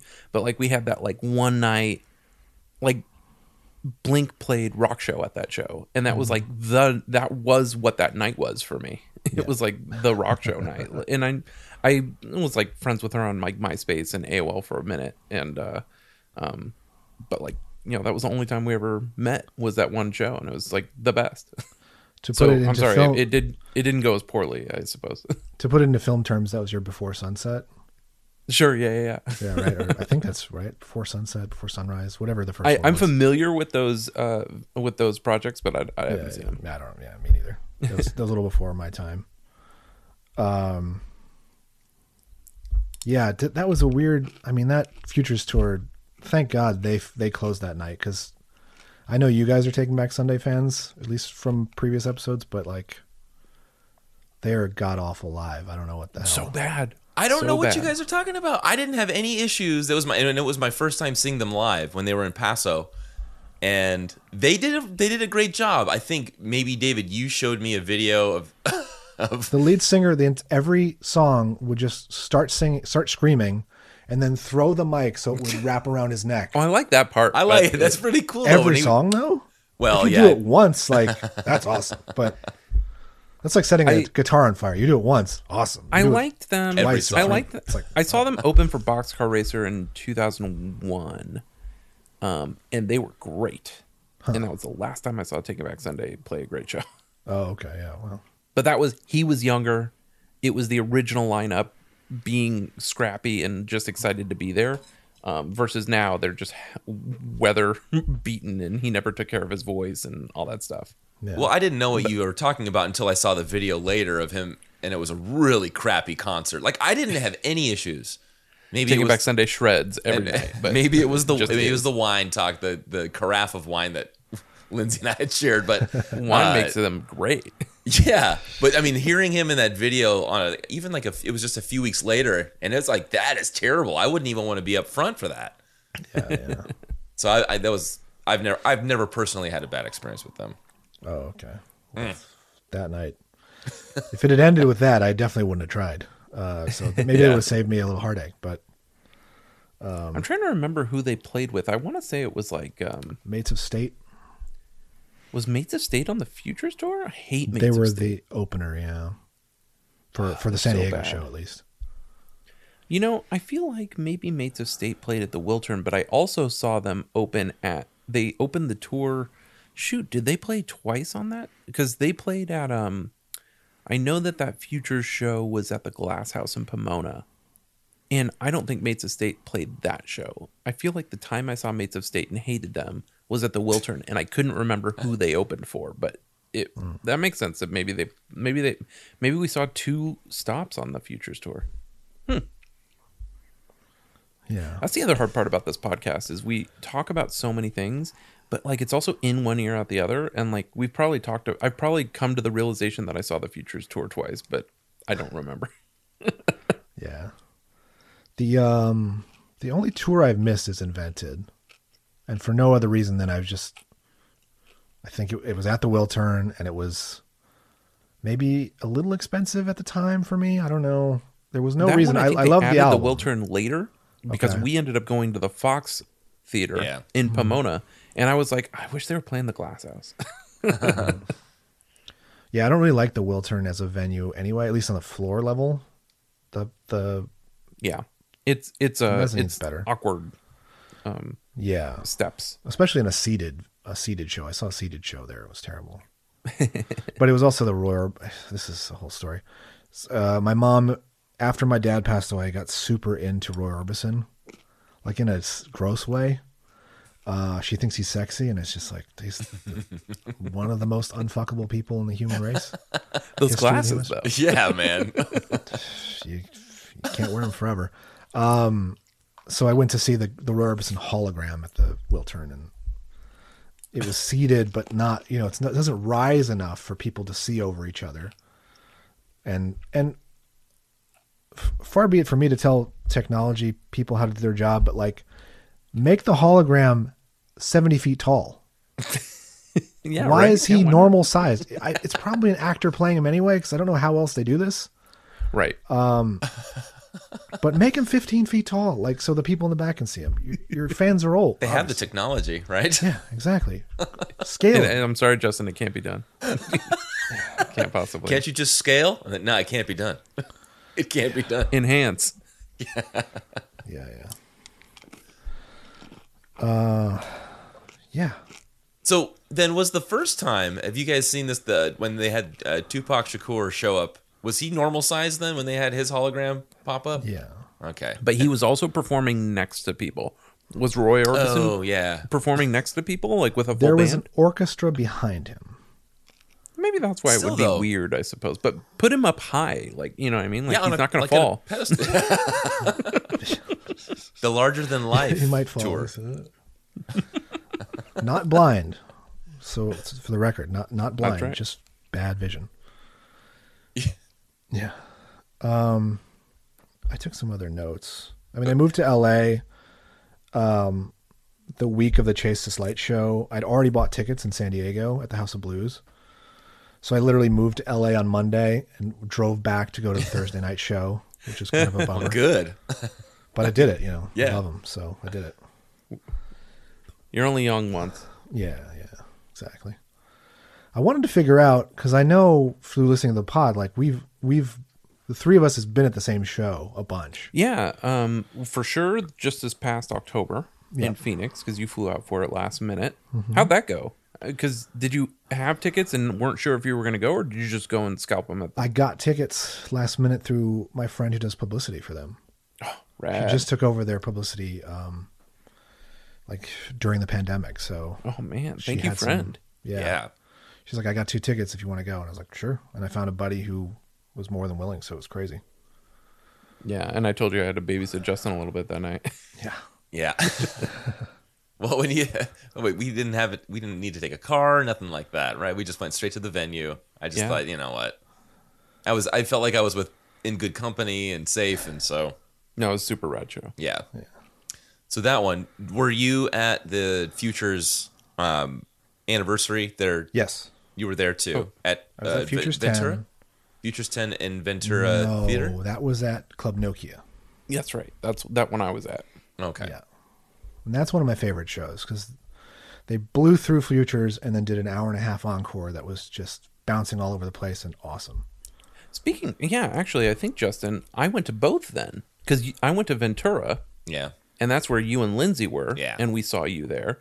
And then Susie and I also went to Nokia Ding. We went to both. That's what's up. Yeah, that is what's up. Did you see Jim up in uh, Santa Barbara?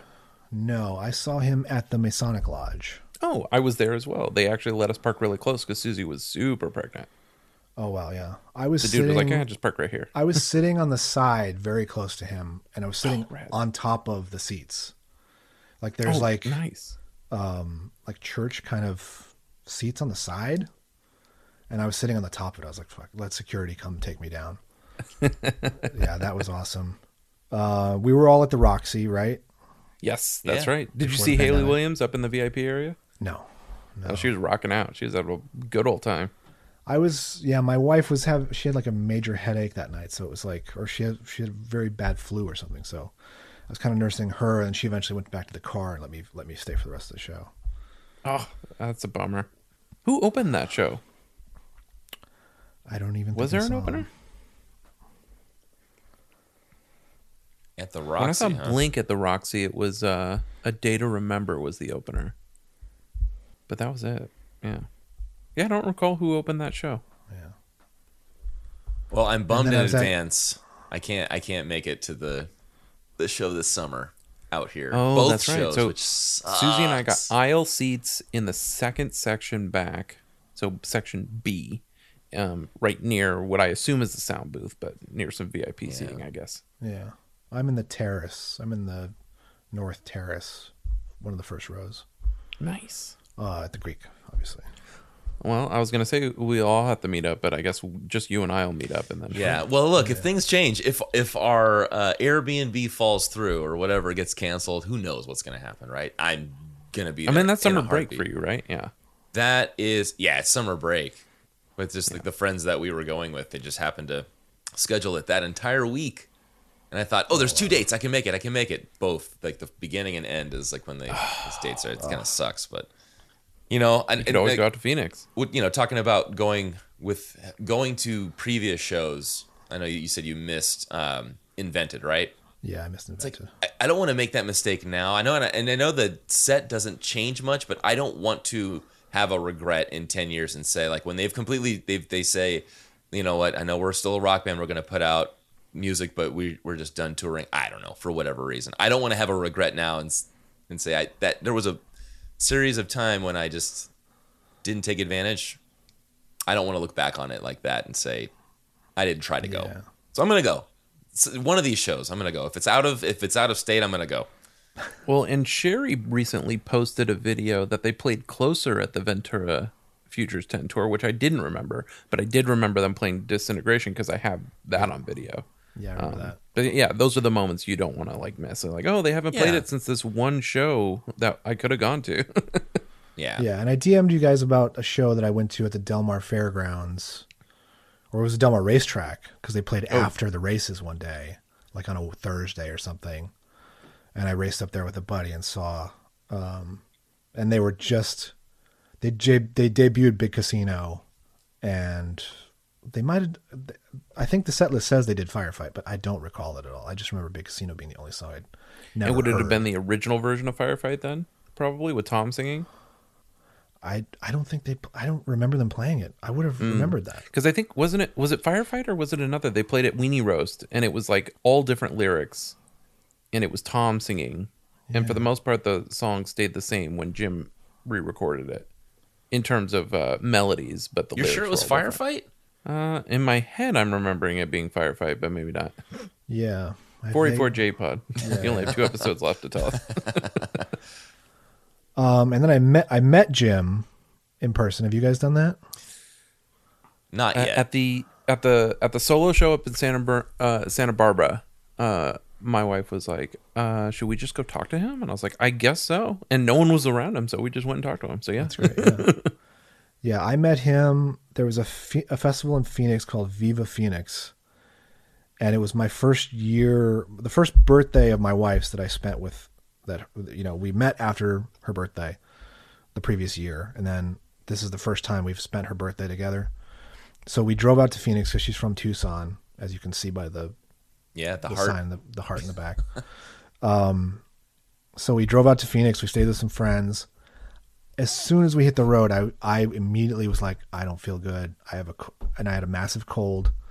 But we got tickets to this music festival, and I noticed on whatever social media, I was like, oh, they they just gotten back from Australia, and they had spent the previous night at the Suns game, and I was like, well, maybe.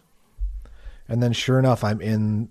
I'm I'm standing by a show, uh, a band performing, and uh, I just glance at the beer line, and there's Jim talking to some girls, and I'm just like, just just Jim. That's just Jim. That's Jim. And uh, we got some random dude to take our photo. He took a bunch with me solo and Oh, uh, dude. Oh man, and my what wife. a great photo. Um, yeah, he was just just an awesome dude, and I and I tried to play it cool, and I was like, I was also hard not to play it cool because I was so sick. I was just like, I hope I don't give it to you at this point. but um, I was like, I've seen you guys like eight times already. You're my favorite band. Look at me, I'm not even freaking out. It's because I'm just high on cold medicine. Yeah. And, um, but yeah, he just couldn't have been nicer and took a bunch of photos with me, and it was weird. It was weird after that because it was like, okay, you just met your hero. Now he's around. and like he's watching like we're going we we went and saw Mr. Mix a lot came back to the stage we were at like he was watching another band and I was like I don't say what's up to him again right? Like and I and and to even leave I had to walk past him again and I was like and I felt like he felt I was going to say something and I was just like I don't want I shouldn't right? I'm just going to let him have his night. He's watching a band like get out of here. So that was that was kind of nuts but uh Yeah, I I'm did that with um when I met Mark Hoppus at Disneyland. oh wow. I saw him, and then I'm freaking out. We're standing in line to meet the Easter Bunny, and Wes is two at this time, two or three, and um, and he ends up like hanging out near us, like within ten feet of us. Like he and his wife are waiting for somebody, and I guess they're this is where they were going to meet up with them, and it's like ten feet from where we are. So I'm like, okay, I'm standing here. He and his son go into the Emporium, and on their way back, we kind of lock eyes. And at that point, I'm just like, I'm just going to give him the head nod, like, hey, I see you. You're there. I'm not going to bother you, but I'm letting you know that I see you. And then he gave me the polite head nod back and blah, blah, blah. Left it at that. And then Susie and I like to joke that his wife was probably like, you should go talk to that guy. Because I was wearing, and I, I forget if I realized it at that time, but I was wearing a plus 44 hoodie Oh, of wow. all things to be wearing that day. Yeah, yeah. And so he walks up and he's like, "Oh, you've got to be like one of the few people that still owns one of those." and then we end up having like a 10-minute conversation. He gets my number, tells me to give his tour manager a call when we get to Vegas cuz Blink is playing that residency at the Palms. And he's like, "We'll get you backstage, we'll do the whole thing." And I was like, "Oh my god." did you take him up on it Yeah, yeah, yeah. We got Oh, to he he uh we got to go meet him and Travis and Matt backstage and then like two two uh and then because we were backstage we got like priority like go into the pit and just wait. And um he calls me and Susie out two songs into the show and is like, This dude's wearing a plus 44 sweater. Let's get up here. You watch the rest of the show from the side of the stage. And so I got to watch it with uh, Robert, who passed away recently, but his bass tech and uh, and Sky was there, and it, we were just hanging out. It was rad. it's It was amazing. really, really cool moment. my connection. but yeah, that was after after the conversation with Mark. It was like now we can't see him at all the rest of the day. I don't want to see him. I don't to ruin the moment, right? Yeah, I don't want to have like you said that awkward moment of like, do I say anything again? Like, yeah, yeah. We've had our moment. We've had it. yeah. Um, Mark, go away. when I see a celebrity, and it happens, obviously happens a lot in my industry, but also just out in the street, I can't help but say, "Oh, hey," just, but like not even to them, just like that they're there. I'm just like, "Oh, hey," it happens all the time. And my first celebrity sighting was at Disneyland. Uh, seventh grade, I saw Sinbad, uh, the comedian on uh, Splash Mountain, and I took a I took a photo on my disposable, you know, wind up disposable camera, and I still have that photo. Yes, He's I wearing a love Mickey that. Mouse. Was this like Mickey after Mouse. Shazam? That's, the Shaq, that's the movie and that doesn't Kazam. exist though, right? Yeah, yeah, exactly. That's the that's the Mandela effect movie. Yeah, Shaq is in Kazam. Yeah. There is no Shazam movie. There is no Shazam. Oh, movie. did I say that? What am I thinking of? Gosh darn it! No, You're no, no. thinking of the movie everyone else thinks of that Oh doesn't gosh, exist. you're right. Yeah. But it's a it's a- it's a What, funny first, thing. I is like it first kid? Is that First what I'm thinking? Kid is good. He's I always that, yeah. liked House House House, House Guest, Guest, yeah. which is with uh, Phil Hartman. Yeah. Oh yeah, That's that good was one. good. That was good. So first kid and, and house guest had to be within like a year of one another, right? Yeah. But I but I love that. Uh, Yeah. I love the Shazam reference because yeah, that's the You're right. That's the one that doesn't man. exist, which is so odd because we all we all can see the movie. We know what Right. it is. I don't know why exist. I conflate uh, Shaq Everybody with does though. It's not just you. But it's yeah. wild. I've heard it a lot. Yeah. That's a good I one. fell so, into uh, it. What about any of the other guys? Have you met anybody else from the band? I've not. I got a like from Zach when I posted a photo of me and my daughter on our first Father's Day, and we're both wearing matching Jimmy World T-shirts, and I said no, no paternity test needed. and he, I tagged everyone in the band. He's the only one who liked it. Oh, that's pretty good. That's Yeah. a good like. Yeah. That's a good like. But I was going to say like I have a my connection to Blink. Um, is my buddy was their guitar tech before they went huge before Enema of the State. Um, Whoa. He's listed on their Wikipedia. He gave them their first four track recorder to. Whoa, to what's his name? On Cam Jones. Oh, I know Cam Jones. He actually played bass when Mark left for a second. Yeah. And Cam Jones also He came uh, with me no. to the Phoenix show. Wait, uh uh Cam Jones, did he also draw the Skanking Bunny? I don't think so. I, Uh, he would definitely mention that. Yeah. But he is an art. He's can. I have a canvas painting of his in my house, but uh, Dude, that's cool. Yeah, yeah. So he came with me to Phoenix, and he hadn't seen them since. Apparently, uh, they gave a tape of Static Prevails to of, of maybe just demos or early versions In Colorado. to um, Tom DeLonge, and he said they just played it for hours, and and he remembered Rockstar. That was the one thing. Yeah. He was like he was so bummed they didn't play it at the show. I was like, they're not going to play Static Prevails songs at the show. but he's like, that's the last one I know, and I'm like, well, welcome to all the rest of their catalog. Yeah, it's funny. Um, I was searching in the research for Sweetness. I know Mark has talked about Sweetness. He's like, I had a demo of Sweetness before it was released and all this stuff, and which is like pretty easy trivia, but like he very much probably got it from the band. But Yeah. I couldn't find that thread. What I did find was him talking about when Jim gave him a Static Prevails cassette, and he thought it was before the record was released, but it turns out it was after the record was was released.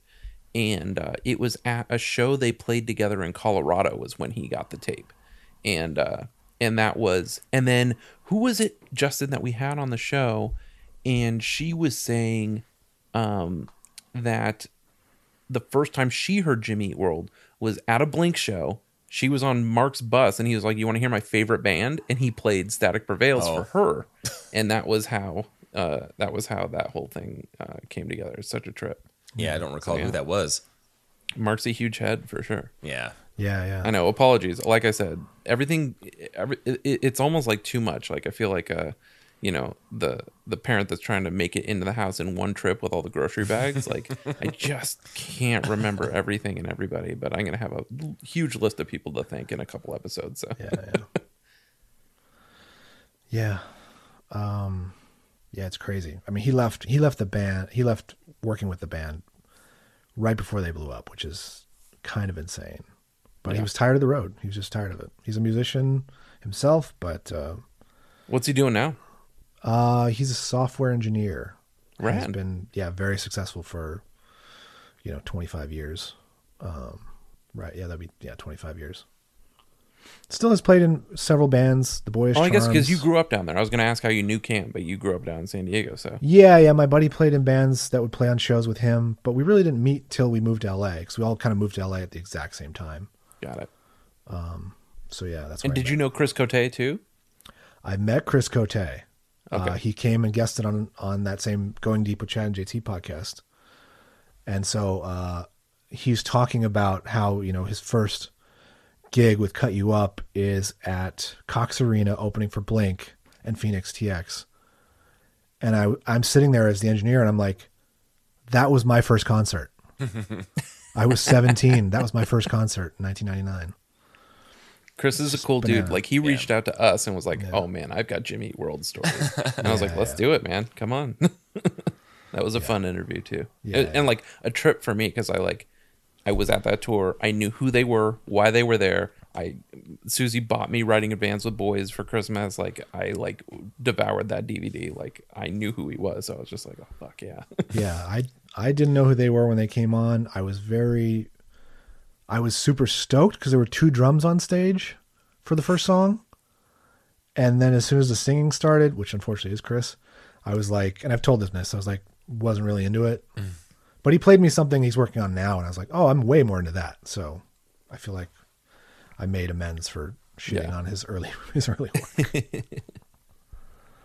Well, and Aaron, is there anything else we haven't touched on um, before we let you think. go and uh, and and uh, play with do some time play and and Yeah. then we'll record the sweetness episode, which everyone's already heard at this point. Yeah, yeah. I mean, there's well, the other thing I wanted to mention too was was a weird thing that that came out of nowhere. Is my dad passed away in 2019, and then re-listening to I was I was I used to play music when or play, have music playing while I was in the shower, and my sundown came on. Have you ever? I mean, you guys obviously covered it, and like you know what the lyrics are, but like it's about someone dying, basically. You know, I don't know if you've cried in the shower lately, but um, it's weird how that song re-hit me later. Um, but in terms of sweetness, I don't know. I just I love it. I, I play it, you know, when I when I goof around on my new telly that I just I bought. saw that, man. Is that butterscotch? Uh, Butterscotch blonde. Butterscotch, Butterscotch blonde. Blonde, yeah. Yeah, it's so sweet. Um yeah, I I just love it. I can't I can't get enough of that song and and a praise chorus and the middle now and I love when they brought don't if you don't don't back in the set. I was like yeah, it's There's so much from Bleed American that you is know just what I'm here for. yeah. yeah, obviously, you know, um, uh, hear you me, everyone's you know melts during, but you know, if you don't, Yeah, I like to talk about like. Bleed American is not fair to include in an album ranking for this band. Yeah. because it's too ubiquitous. Like it'd Yeah. be like I don't rank Enema of the State when I'm ranking Blink records. Like it's just too hard to think of that outside of the pantheon of the of the discography. It just exists on its own plane. yeah. You just reminded me too. I was on. I was in the music video for Man Overboard. Oh, what at the Belly Up Tavern then? Nice. Senior in high school, and uh, Oh man, how was how that? How many times did they play through the song? a thousand. a thousand. Was My that buddy- the Malloys? Did they direct that? No, Marco Siega. Oh, okay, yeah, yeah, yeah. that- he okay, yeah, the- he was doing the stuff. ones. Yeah.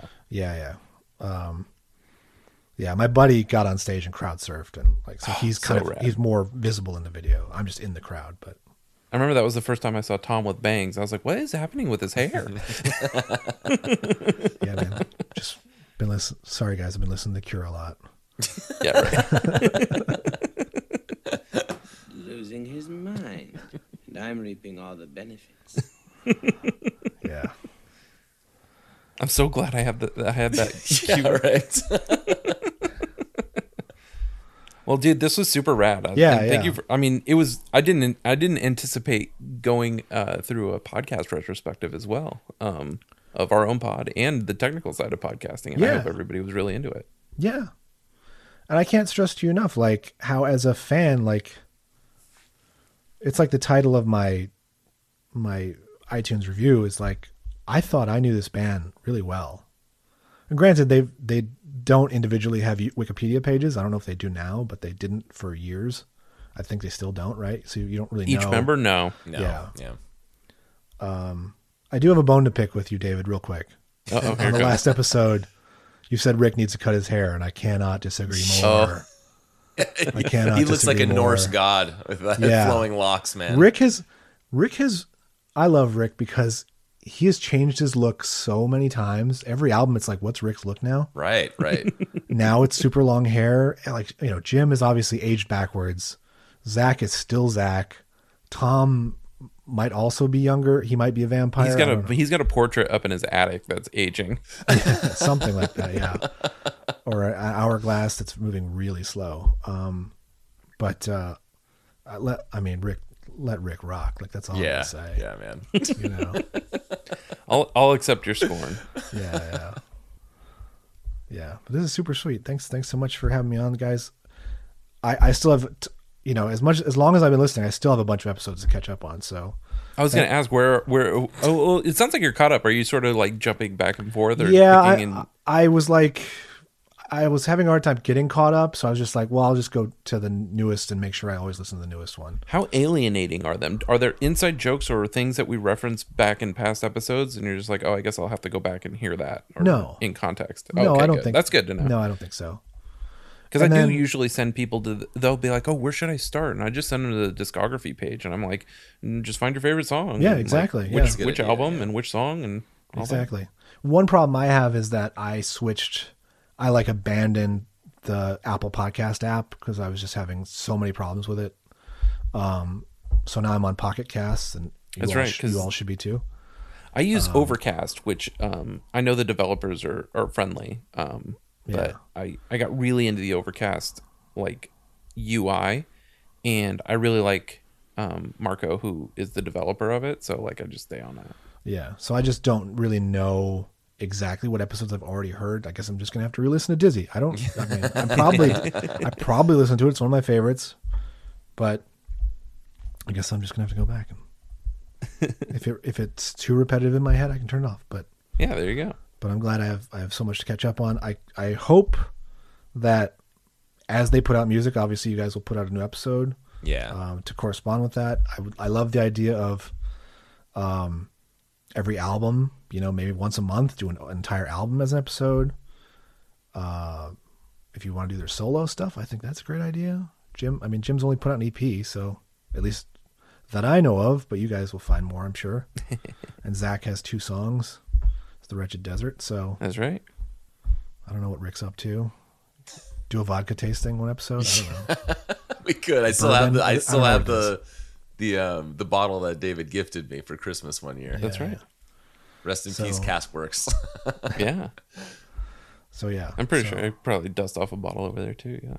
Yeah. Yeah. Well, Aaron, I'll tell you what, man. It's I mean having someone that's that appreciates the episodes and not just the fact that we're doing it, but like you can bring back bring up episodes that you've listened to and enjoy it. It's it's a humbling feeling that I get. And I'm sure you know Yeah. David shares the sentiment, but just knowing that someone's out there listening to it and appreciates the time and effort and all this yeah, really Let me- time. it's been let me three and put a it half this way. years.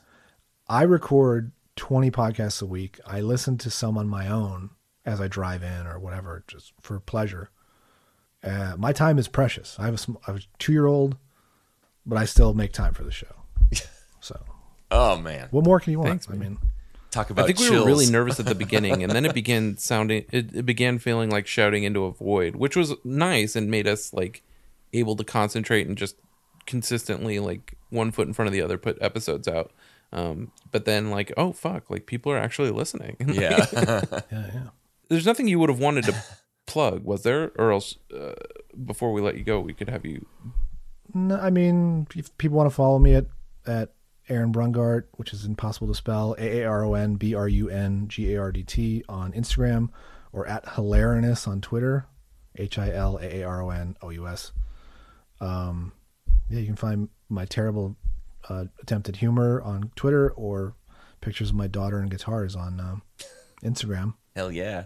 Nothing wrong with that. I'll be promoting this episode for sure. So thank you, thank you for being a listener, Yeah. and uh, and thank you for sharing your stories and uh, and chatting with us about Jimmy Eat World and sweetness and podcasting. Yeah, keep it up. And uh, I- I'll I'll I'll uh, I'll I'll uh, leave it to you. I will say, everyone, please be excellent to each other. And party on, dudes. Yes.